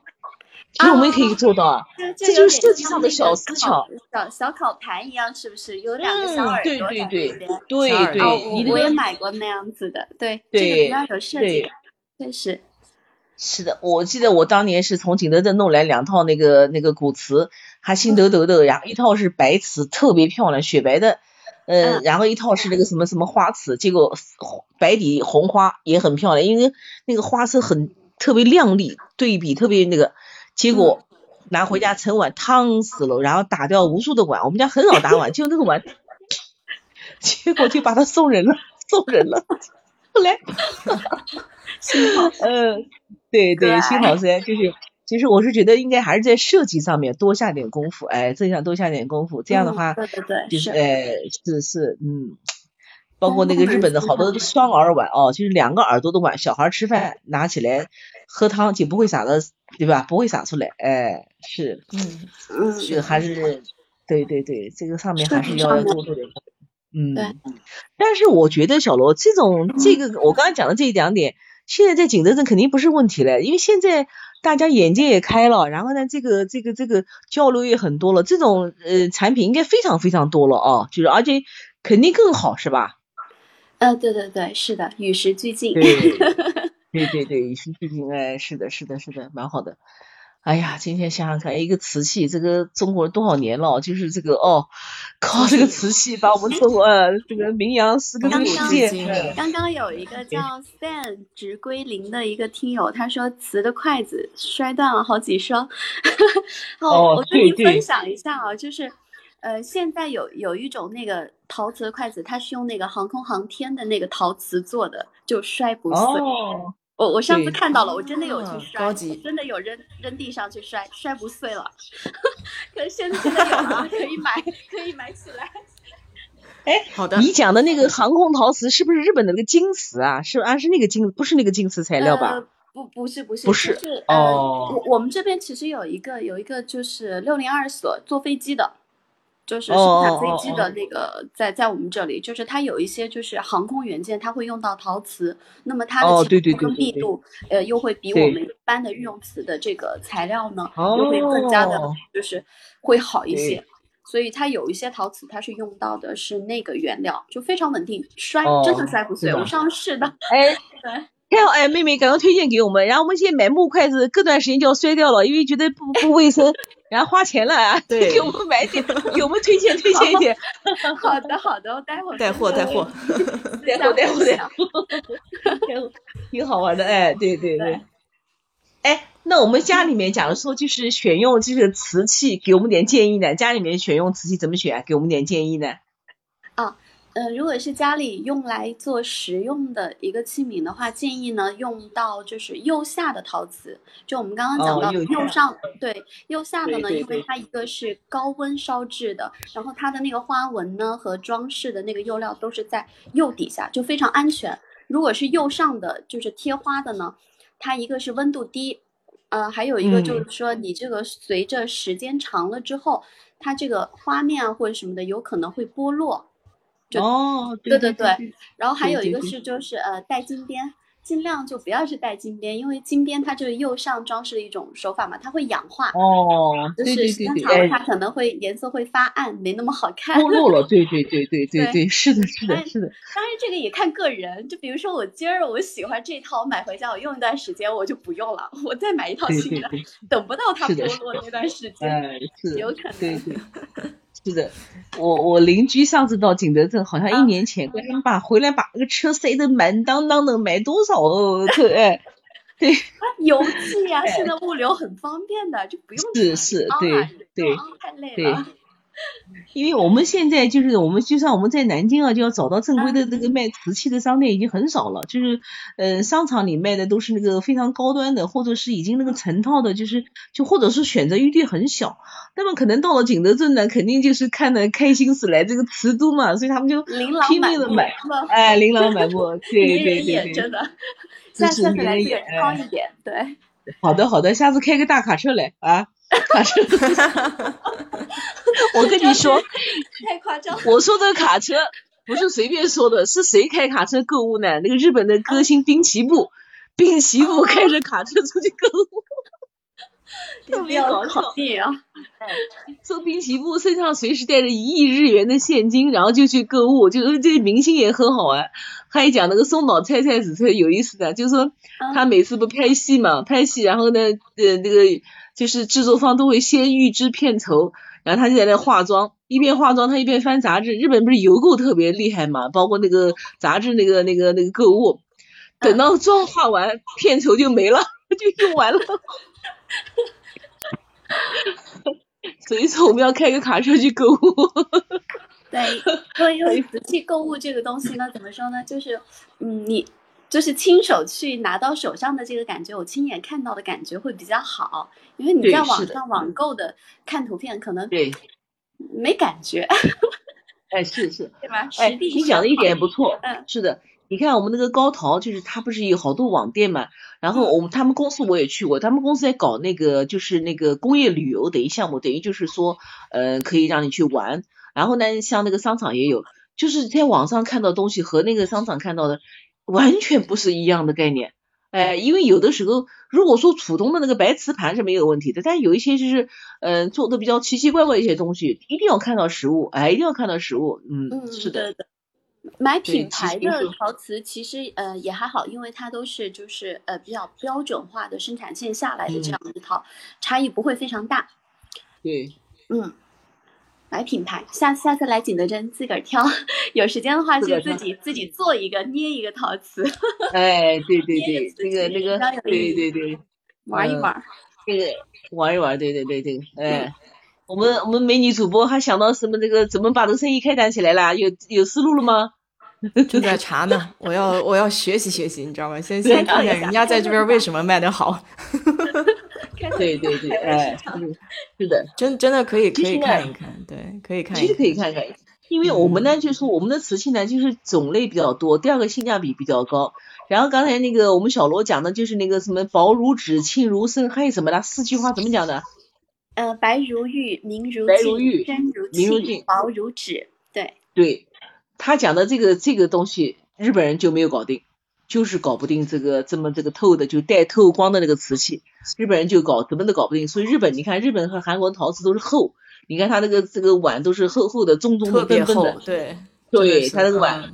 但是呢，日本有一款有，对，它有一个有田烧，有田烧那个碗是比较比较轻的。我们家以前也是碗都重。后来有一次，我们南京也有一个呃一个老板做这个，我跟他关系也不错，经常就去到那学习学习。有一次买到几个有田烧的碗，就比较轻，就很舒服。因为以前碗都很重，经常在家里面一不留神洗碗咣当一击，一不留神咣当一击，对吧？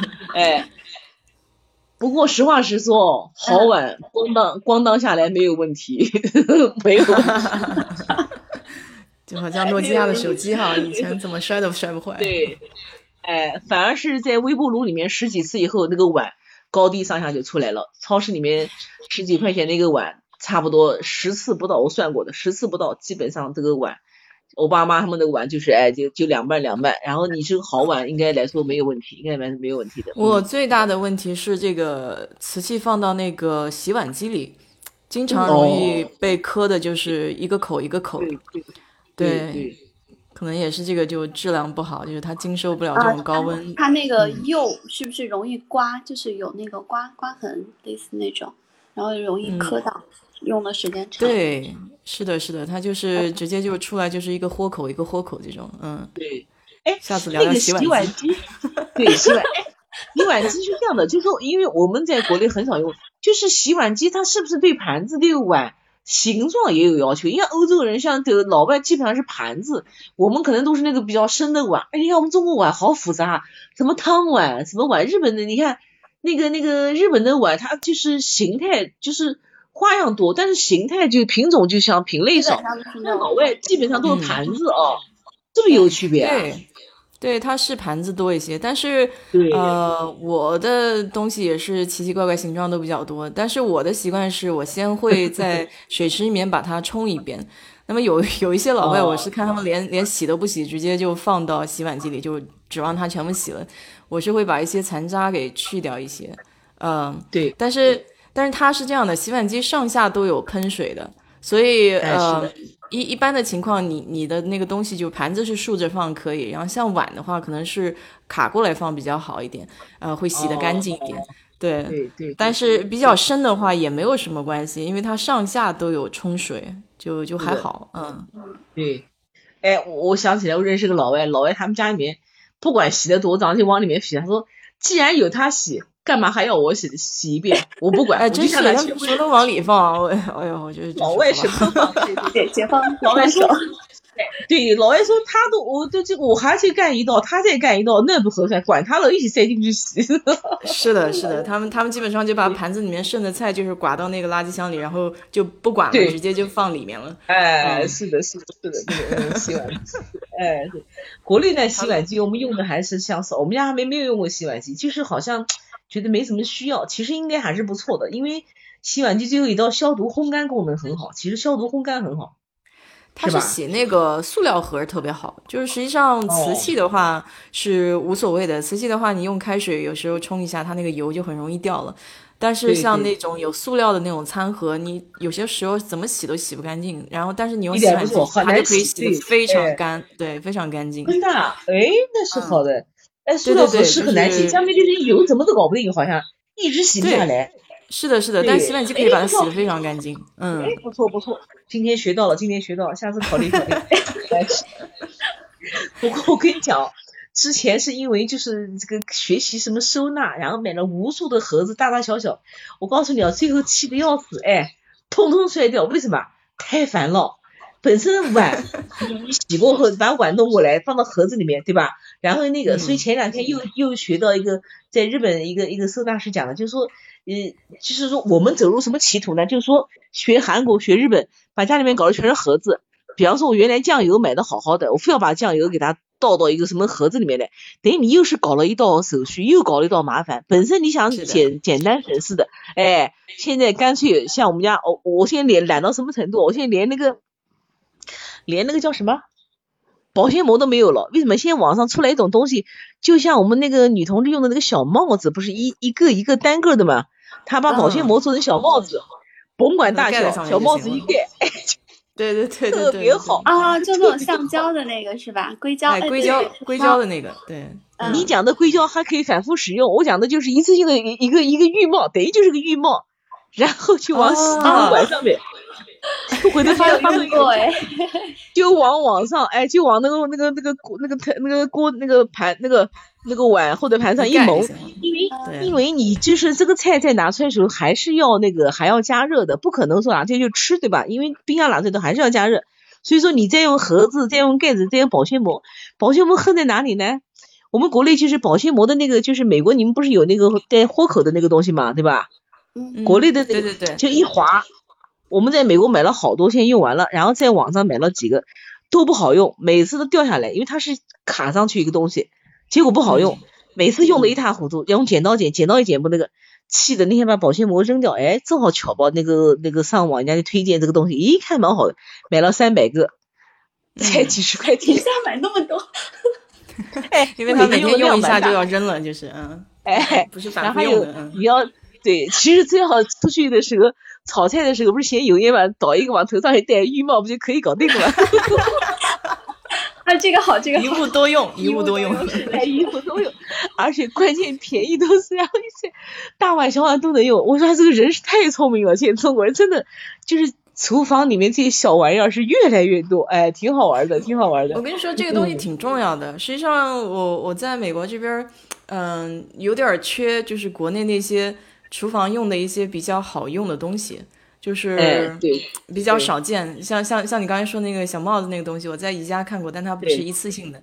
呃，就是一些这种小物件啊，能让你生活就是简单一点，然后方便一些的这种东西。哎，就希望多一点比较好。你你要找这个东西，那绝对中国人厉害，包括日本人变态。我我给你讲个例子哦，就是我们南京人不吃芦蒿嘛，芦蒿不是那个上面有小叶子嘛。我在日本买过一个东西，就是像个什么呢？就像一个小小的那个呃，一个一滴水滴的造型，像个水滴造型，一个小一个塑料板子，然后里面有好几个洞，这个洞呢宽度不一样，就这个洞的直径不一样，它就干什么？就是专门刮这个菜上的叶子的。比方说那个芦蒿，把芦蒿这个刮上去，然后一反过来一抽，然后芦蒿叶子就下去了。哎，你想想看，多费劲啊！方便，这个好用。但是同志们、美女们太方不方便了，你一次还要兑进去，把它对进来再拉一下，你有这个时间，三根菜就好了。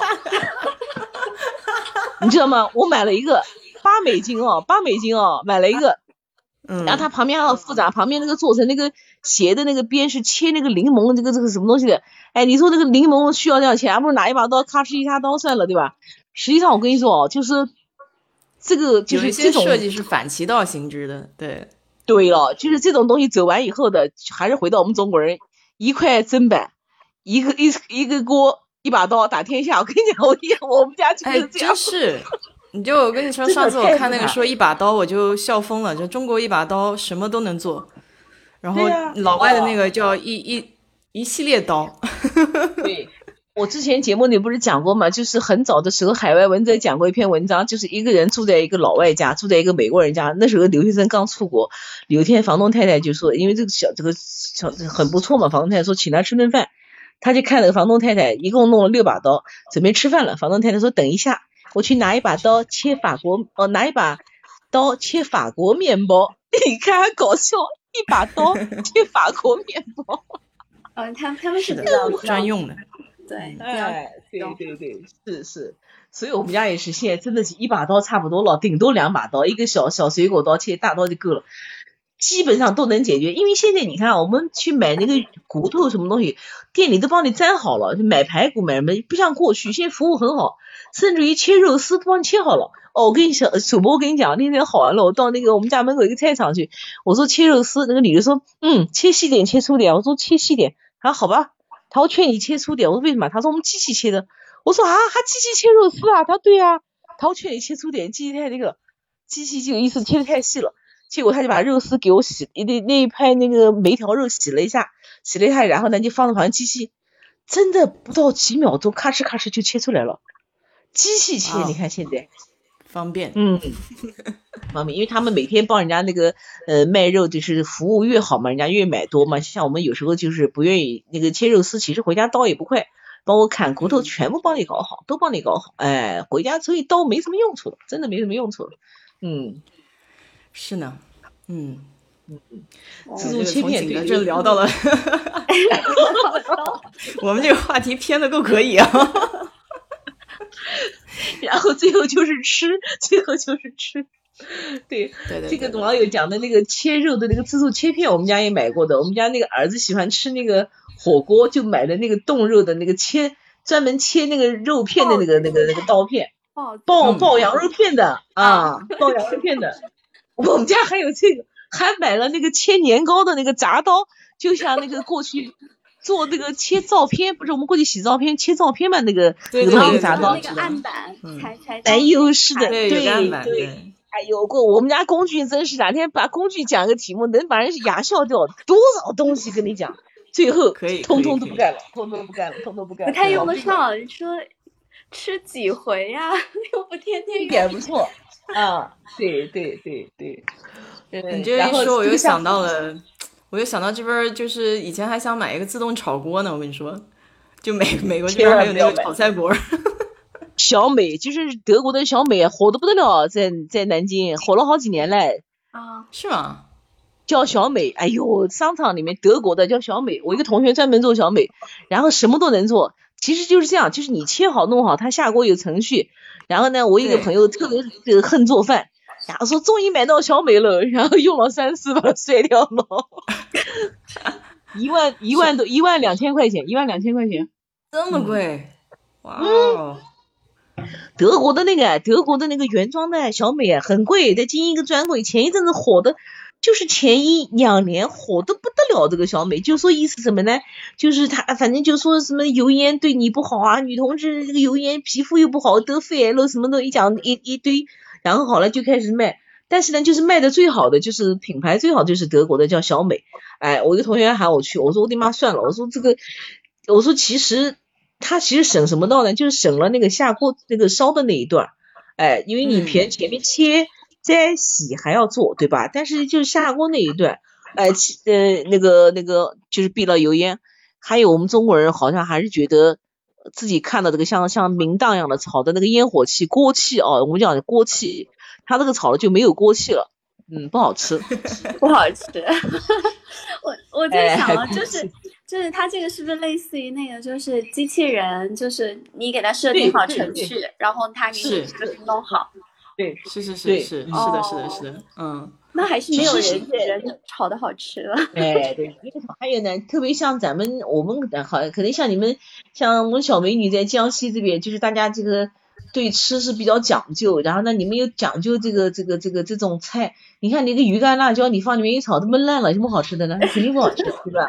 辣椒就要我我我们也我们这边也讲究，就是炝锅，就是有那个炝锅对，火的味道，有那个味儿，有那个味儿出来，哎。否则就没锅气了哎。另外一个呢，它这是有一些炖东西，你比方说炖牛肉，那我不用高压锅压一压了，一回事嘛。你先用高压锅压一遍了，好吧，然后再到锅里面，对不对？哎，我们这边卖的最好的一个叫 Instant Pot，就是就是那种方便那个锅，哎，那个锅就什么什么都能做，煮汤啊，煮粥啊，然后呃乱七八糟，然后烧红烧的也可以，然后就卖的贼贼好，是中国人发明的。嗯，这个锅我们家有，我们家从美国背回来两个这个锅。对，是中中国人发明的，你知道吗？这个是我们的专利啊，挺好的。哎，说这个锅呢，叫七项全能，又是能炒、炖、烤、焗、煮、焖，是吧？我记得对，背回来两个哦，我的个妈，重死了！哎，到现在为止，包装都没打开过，同志们，包装都没打开过，买来不用。因为你想。你你想想看，一是这样，它那个锅两种，一种是比较呃比较呃小，然后呢比较深，像汤锅的；还有一种是比较那个扁，比较宽，就可以当炒锅用的。当时我在想，肯定要搞两个，对吧？一个煲汤，一个那个，然后呃回家，我的妈，把那个那个那个中文那个呃把那个叫什么那个说明书拿出来一看，立刻就晕掉了。还有还要转换插头，对吧？还转换插头。哦，对对对，那电压不一样，对。哎，所以说就有点烦，是的。已经打入冷宫七年了，同志们，七年了，背回来了。我从我从国内买的电器到这边也是，就是这个电压不一样，就是也是挺烦的，就就就换来换去，好麻烦。对对对对，是这样的。哎呦，所以这个，哎呦，这个要讲起来的故事，三天三夜讲不完。这些年花的冤枉钱是吧？再出一期。气气没事没事，下次可以聊，谢谢。哎，是是是，哎呀，蛮好的。其实这个大家都经过的这个阶段，哎，就是狂疯狂的买东西，疯狂的买东西。嗯，哎，挺逗挺逗。对，哎，小罗，你们那边还有什么旅游景点啊？推推荐推荐的，还有什么景点？旅游景点像姚姚里呀，瑶里高岭。哦，对对对，瑶里。对，然后古窑御窑厂啊，御窑厂，御窑厂这个呃有点厉害，它就是它是一个就是以以前的这个嗯就是古古窑址遗留下来，然后做了一些现代的改改建，它这个呃建筑还得了一个在法国得了一个什么未来建筑奖，就有机会可以去看一看，对，就是比较比较具有时代特征的一个建筑吧，对。好像那个窑里名名头很响，窑里是不是那个云水窑的那个窑？那个它是不是一个？对对对是。这是是个什么地方啊？这是个什么地方？呃，它是呃，距离景德镇市区的话，大概是一个多小时，就是呃，靠近高岭，就是古代的，比如说那个对一个古村落，它是一个像嗯像高岭土啊什么的，就是在那边就是发现的。一个地方，那边自然风光比较好吧，雾霭青山，就是云雾缭绕的，可以可以在那边就是呃住一晚上，然后第二天早上来体验一下这种就是呃呃层就层林尽染这种青青山清澈这种，对，伴着鸟叫起来哦，非常好。那那个高岭就是那个高岭土那两个字吗？对，高岭高岭高岭对哦高岭哦对对高岭哎。我我那个我我那个就是那个朋友，他那个高陶的，他说他们现在国内的好像高岭土都很少没有的这个好的土，然后那个 都是从进口的是吧？从国外进口是吧？它它是这样子的，就是嗯，高岭土呢，它是一个就是自然的一个风化形成的一种土壤，那么它是这个资源是非常有限的，就是现在用的呃我们说的一些什么陶瓷用到的里面的土。可能是现代的一些新的配方配比，它可能用其他的就是代替了这个这一味原料了。哦，这个意思，对对对，对，高岭当时，嗯，当时好像听说那个宜兴那个紫砂那个土那个土也是那个泥也是的，好像也是有限哦，就是资源越来越少，所以然后呃这个大家都在抢这个资源，然后有的是用一些嗯不太好的土去去去替代，哦，是这个意思，嗯。它等于就是说，这个现代的一些工艺嘛，它就是生产方式也演进了，现代的一些就是呃手段。它能有一些东西能替换到以前的这个对对对对，哦，是这样的，对对对对。哎呀，这是一行一行的门道哦，一行一行的门道啊，对，是的，哎，对对。哎，小罗，那我问一下，现在就说整个的陶瓷工业，应该来说仍然是景德镇的支柱产业吧？呃，景德镇对瓷城嘛，以陶瓷为主，然后呃，旅游业第三产业。为为特色，今年就是国家也在大力的发展这个，就是文旅文创。然后呃，去年去年习大大不是批了一个陶瓷试验传承呃产区，要做这个千年瓷都的文艺复兴这样一件事情。哦，对对对，也在打打造这样个旅游城市、旅游产业。嗯，那国家扶持一个就很好了呀。扶持，对对对对，要扶持，对对。那现在就是说。那景德镇这个瓷器，它以生活为主，还是以艺术为主，还是以工业为主，还是有其他用途啊？就是哪一块占大头啊？呃，这个这个陶瓷的话，等于就是说，嗯，有很多，就方方面面，就是比如说像都有装装饰瓷，也有就是日用瓷，也出了不少的嗯一些品牌吧，像法兰瓷，就是台台湾那边，它在景德镇有一个。哦，哎，法兰瓷想这这两年很红的，哎，法兰瓷好漂亮哦。法兰瓷也出了漂亮漂亮，对，像本土的，比如说像那个玉柏，呃，富玉，这些都是景德镇本土的一些瓷器。军用航空陶瓷，有网友说，确实这个陶瓷也有的，对。嗯，哇，这个法兰瓷弄的都是三维的这种。图像对，它是三 D 的这种，就是雕刻瓷，非常漂亮，装成装成瓷。哎，这个有点意思，很高冷，很高冷的感觉，很高冷的感觉。对对对，非常漂亮。前几年流行哦，南京还开了好多那个店，就专门就是专卖店卖这个法兰瓷，都很贵的，很贵的。嗯，想起来它的观赏价值比较高一些。观赏价值对对。对，如果是使用的话，就非常担心。脆了，对，它那个不小心把它弄坏了。对对对，有很多就是那种镂空的雕艺或者是呃雕塑嘛。其实你使用起来或者是拿把持的时候，其实不是那么方便的，就是观赏价值会比较高，更高。观赏对对，好像一般都作为一些这个就艺术品哦，艺术品。我记得呃那时候在在南京就专门开了一家法兰瓷的一个店。哇，那个那个店面就布置的非常非常那个高雅，反正就凡尔赛店面，应该说店面什么？哎，活学活用，厉害厉害，活学活用，活用，很凡尔赛哎。然后那个，当时进去看的时候，觉得哎呀，这么这么漂亮的一个词哦，哎，这几年都没了。今天你要不讲，真的是忘记这几年好像，就反正至少南京我们是看不到了哎，这些东西不是这个景德镇那边应该还有对。嗯，有景德镇，它有一家就是旗舰店在这一边。哦，工厂生产线也也在这一边，是的，是的。哦，难怪说他那个了，是好像说倒闭了啊。嗯嗯，就这个词可能可能市场上的这种这种接受度啊，或者是用嗯实用性太小，哎，可能因为中国人家里面还不太习惯，就说放瓷器，而且普遍地方小。对吧？就刚才讲，脆了就就糟糕了，哎，脆了就糟糕了。对，因为就是小，嗯，哎，我应该应该应该把它换上那个刚才说的那个什么航空陶瓷，就是航空陶瓷不了就行了。对对对。哦，小罗，你讲的航空陶瓷，我想起来了，就是现在有很多那个我们用的那个水壶啊，外面那个材料都是陶瓷材料，可能那个就是航空陶瓷，就是不会碎的，就那个水很多水壶，就是烧水的水壶啊。然后那个壶，我们原来不都是金属的不锈钢的嘛，现在也很多那个陶瓷的，哎，做的很漂亮的那种那种东西，对对对，做的那个是的，哎，我突然想起来，我上次去西班牙那个西班牙那个皇宫才有意思，他那个皇宫那天我们去的时候正好是。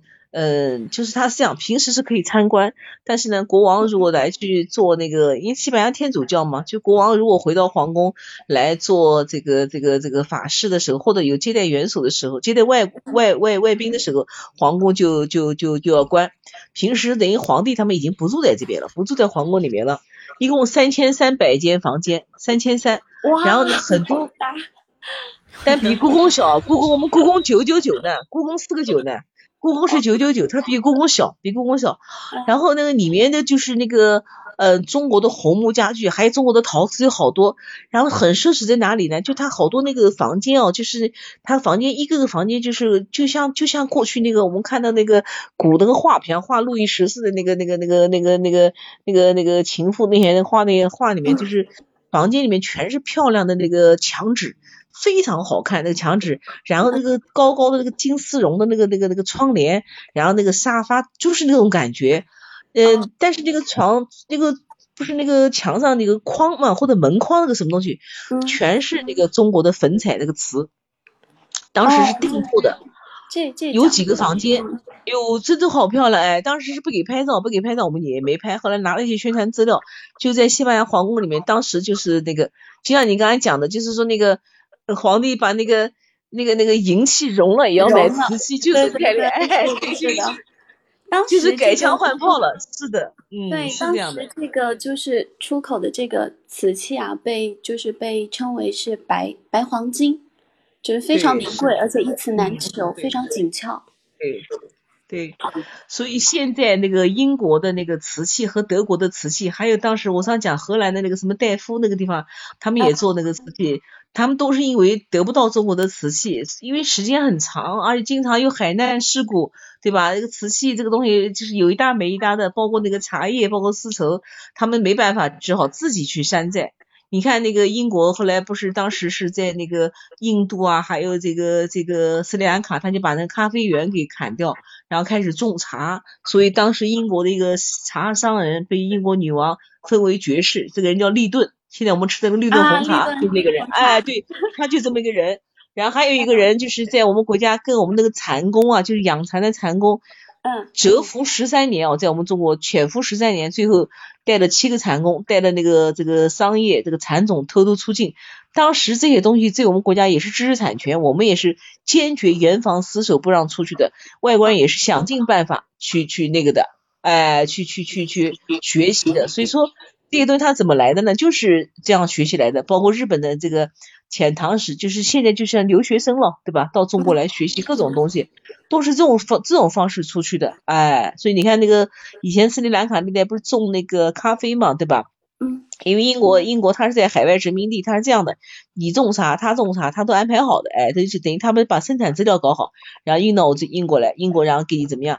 所以说斯里兰卡那时候和印度，因为斯里兰卡和印度还有和我们祁门是三大红茶产地，所以说斯里兰卡现在仍然给英国皇室供茶。当时那个人叫利顿，就立了功劳，所以当时被英国女王分为那个那个那个那个爵士，包括那个船长那个库利船那个什么德雷克海峡那个海盗就是他们的一个海盗嘛，现在一个海峡以他的名字来命名的，哎，所以外国人对待这些人态度还是跟我们不一样啊，不一样的。是，当时他那个呃。就是是哪儿啊？法国吧，法国也是，法国跟德国是有呃历史上记载的，就是是有两个传教士来过景德镇的，他们就是从景德镇。学了一下这个制瓷工艺，然后也带走了一些就是高岭土到，嗯，那然后在他们那边后来好像也发呃就发现了高岭土这个原料，后来就做了就是他们的一个瓷器。像法国，法国有一个叫是利摩日吧，是叫利摩日这个城市吗？就是他们的瓷有的有有，对对对，专门专门生产陶瓷的一个地方，瓷镇。哦，这个我还不太了对，反正就是说法国有的，你看法国瓷器很漂亮吧？你看爱马仕那个这个设计多漂亮，对吧？那个那个款式那个颜色哎都很漂亮，是的，那个那个好多明星都秀出来，家里面都一整套的瓷器。哎，不用叹气，不用叹气，以后肯定会回归的。不叹气。对 对。那些人说实话也也用的也也也糟践了，因为他根本不了解这个文化，对吧？哎，用了也也算糟践。我觉得有很多东西你得把这个背景文化这个融进去。是的。对对。不是一个简单的物品而已。哎，然后天天发出来秀，天天那个晒有什么意思？哎呀，现在这个明星翻车太多了啊！这两天张国立又翻车了，是吧？张国立又翻车了，天天哦，是吗？哎呀，他去那个拍戏，拍戏呢把路封掉了。人家上学、上班、上学上班重要比拍戏重要，央视都顶流了。对呀，你想啊，一个戏子在过去就是下九流，对吧？都不入流的，现在不得了了，戏子当道，简直太不像话了。反正我是极度讨厌这个这些这些这些这些那个哎，而且这个人我是那个，前面还人五人六的在那个在央视讲《红楼梦》，我说你有啥资格讲《红楼梦》啊？你自己演的什么纪晓岚？你不知道纪晓岚长啥样吗？你没数吗？纪晓岚什么样你没数吗？啊？多少有点意思吧？你一点意思都没有，你还出来说你是艺术家？我的天呐，真的是，哎，呵呵吧，真是。嗯，不谈了，这 个话题不往深处谈了。嗯，可以可以，私聊私聊私聊，私聊私聊。哎，那个小罗，那我问你哦，景德镇哪一年的这个一年四季当中，景德镇哪一个季度风景最美啊？建议我们什么时候去啊？我觉得夏天吧，春秋，春秋两季。春秋两季都都行，对，因为呃，像陶溪川那边，它会有一个春秋大集。那么春春集它刚刚过，就这一次，还有春哦春集，对春秋大集，春秋大集它会有就是海内外的组织，就是世界各地的一些呃艺术家，包括本土的一一些艺术家，他们会在这边呃出一个比较大型的集市，会放上自己做的呃作品。哎呀，这个很好玩，哎，对，很好玩，对对 对，这不是说我们要组团组团去了，组团 组团，反正我是十一月份一定要去，我是想去看那个看婺源的晒秋，婺源不是有个晒秋嘛，我想去看婺源的晒秋，对吧？啊，线玩下来，对，肯定要去，肯定要去，一条线玩下来，肯定要去的。对对对，肯定要去。我我已经跟我们家那个理工男说好了，就是下次我们就从浙江过来，从浙江过来，然后一路上那个到这个呃，就是到婺源再玩。那婺源我也很喜欢，当时哎呦冲动我，差点在婺源买房子，我就急得就是天天在那回转，就觉得好的不得了，就好的不得了。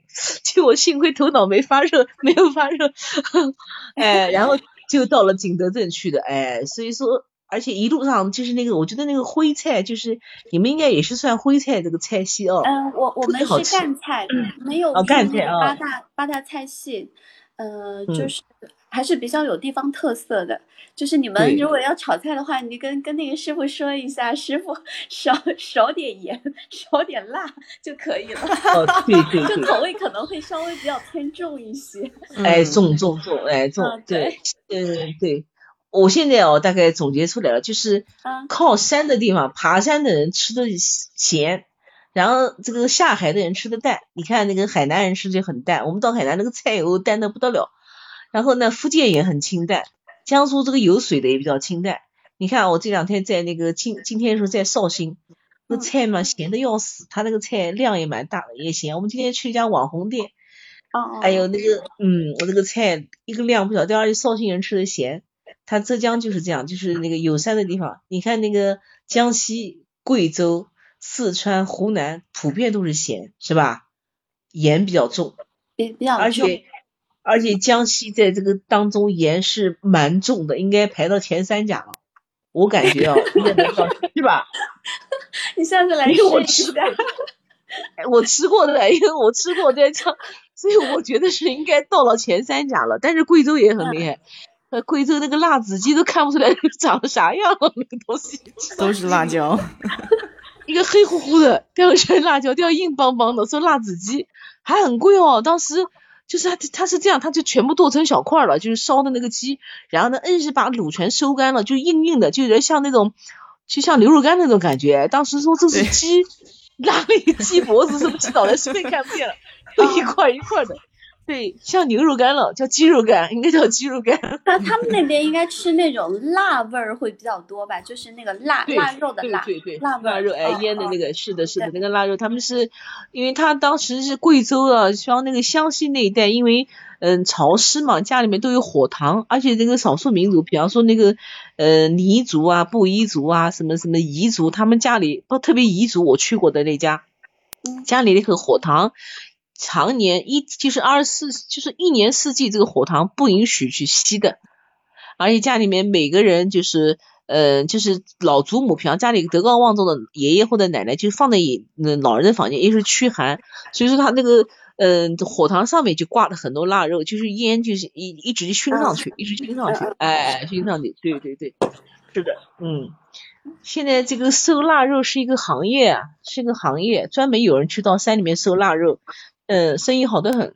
我我们这边也有，就是过年的时候，就家家户户会、嗯呃腌一些，比如说像鱼啊，还有就是说腊肉、香肠，就自自个儿家酿一些就自己吃，就非常对，呃口味会非会比较好一些，然后也非常干净，这样子。对，对，嗯哎，对了，你们那儿休斯顿有吗？休斯顿有吧休斯顿？这边有人自己会会腌，还会在网上卖呢，私厨。哦，对对对对，私厨的 对。哎哎，小罗，你们那还有一个腊鱼吧？我吃过的，腊鱼很好吃，你们那儿对吧啊？，叫酒酒糟鱼。酒糟酒糟鱼，对对对对，就是用啊酒糟那个，呃，酒对对对，酒糟鱼，它它是那个就是很好吃用那个新鲜鱼晒晒干，然后它把它切成块儿，然后放那个酒，放在酒里边儿腌，放那个，然后放辣嗯椒，呃，口感对照口感非常独特，好吃好吃好吃，对。那可以我当在九江吃过的，嗯，在九江嗯吃过的那个就是特产，就是这个酒糟鱼，然后还有什么庐山茶饼了，是吧？然后那个那个那个那个 那个什么什么庐这个呃叫什么茶的？刚才云雾茶了等等。其实江西整个这个整个江西哦，还是一个人文荟萃，第二个就是自然资源很多，然后这个特产其实很多，是吧？非常好吃。农农副产品，嗯对，物华天嗯，宝，物华天宝，是的，是的。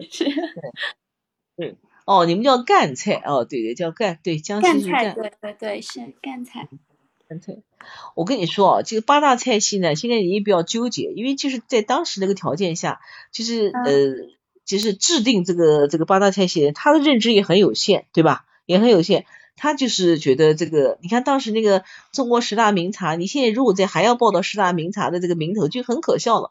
那十大名茶几乎都是江浙一带的茶，因为它是嗯这些制定的，他就是出生在江浙。就像我，我肯定只知道江浙东西，我哪会知道这个什么什么？其实云南也有很多好茶，贵州也有很多好茶，对吧？所以说他的认知是很有限的。那这个东西应该随着时代的发展而不断的扩充。如果还是局限于说过去几大菜系，对吧？那你说赣菜，你看那个那个川菜，包括一些地方的特色，已经走向世界了，对吧？所以说。呃呃，有人还是这个觉得我们那个当时拍的效果老大，我是觉得这个有一点点固步自封了哦，是吧？嗯，对，比较有特色吧。我我其实觉得就是对赣菜，呃，蛮好吃的，但是呢，它的风格特征可能还没有那么突出。就比如说它辣，可能辣不过川菜系，然后就是说嗯咸鲜呢，可能又呃，就是比不上就是徽菜，就是它是一个就嗯是中庸的一个东西。你一旦中庸，哦你就不知道往哪儿去吃它。哦我我猜是这么着哦啊，这是我的一个理解。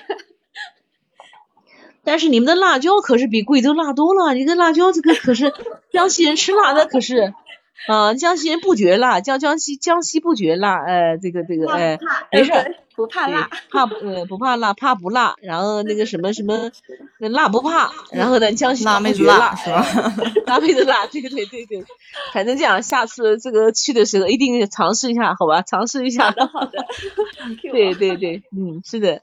哎，你们吃的那个菜当中是，因为江西那个地方是鱼河鲜应该比较多吧？因为你有水嘛，对吧？河鲜是不是比较多？对，有有对，嗯，河鲜，嗯，对鱼、山珍哦，山珍应该比较多是吧？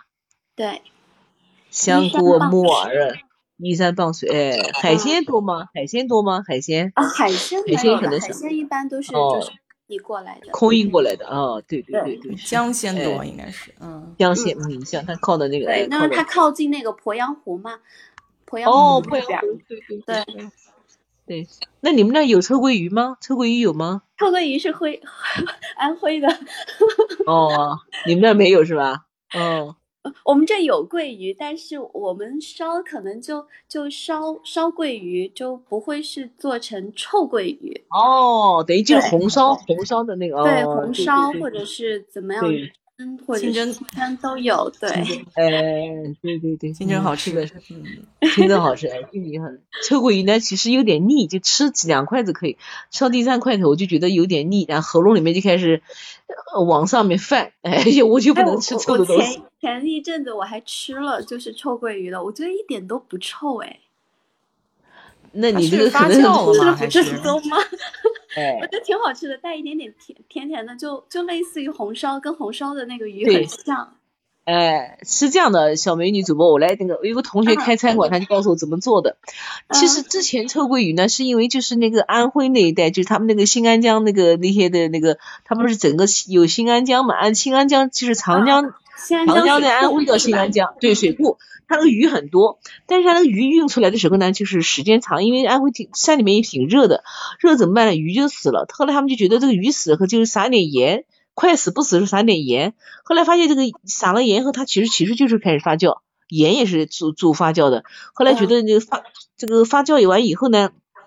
然后这鱼在烧的时候呢，鱼肉就很板扎，这鱼肉就很板扎，因为我们看咸鱼比那个鲜鱼的肉要硬，是吧？很板扎，哎，紧一点。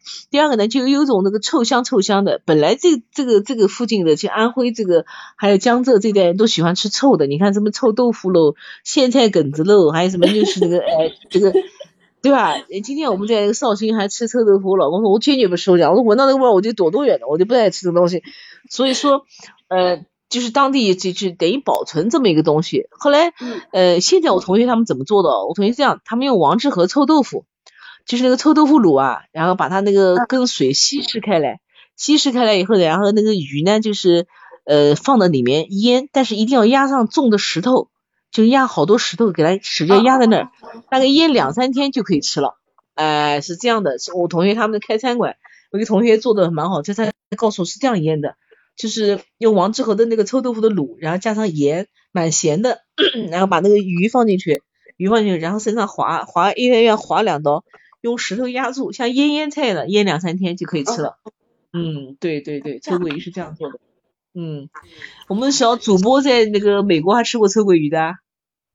没有吃过，但是我那天正好看到有一个人抖音上面写，说是怎么才能自己在家做臭豆腐，就跟你刚才说的一样，用王致和的那个豆腐乳，对对对，把豆腐放进去，对对对，放个几天臭豆腐就出来了。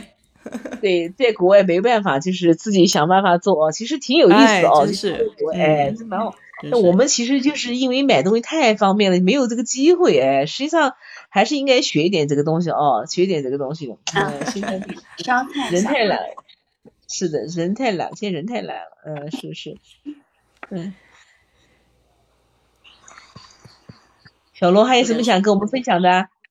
啊，分享的就是欢迎下次来玩儿。好的，好的，好的。回头把那个一定要找小罗姐姐。嗯。哎，对对，美女主播赶紧回来，回来我们组团好不好？这样我们先去一次，先踩个点啊，先踩点。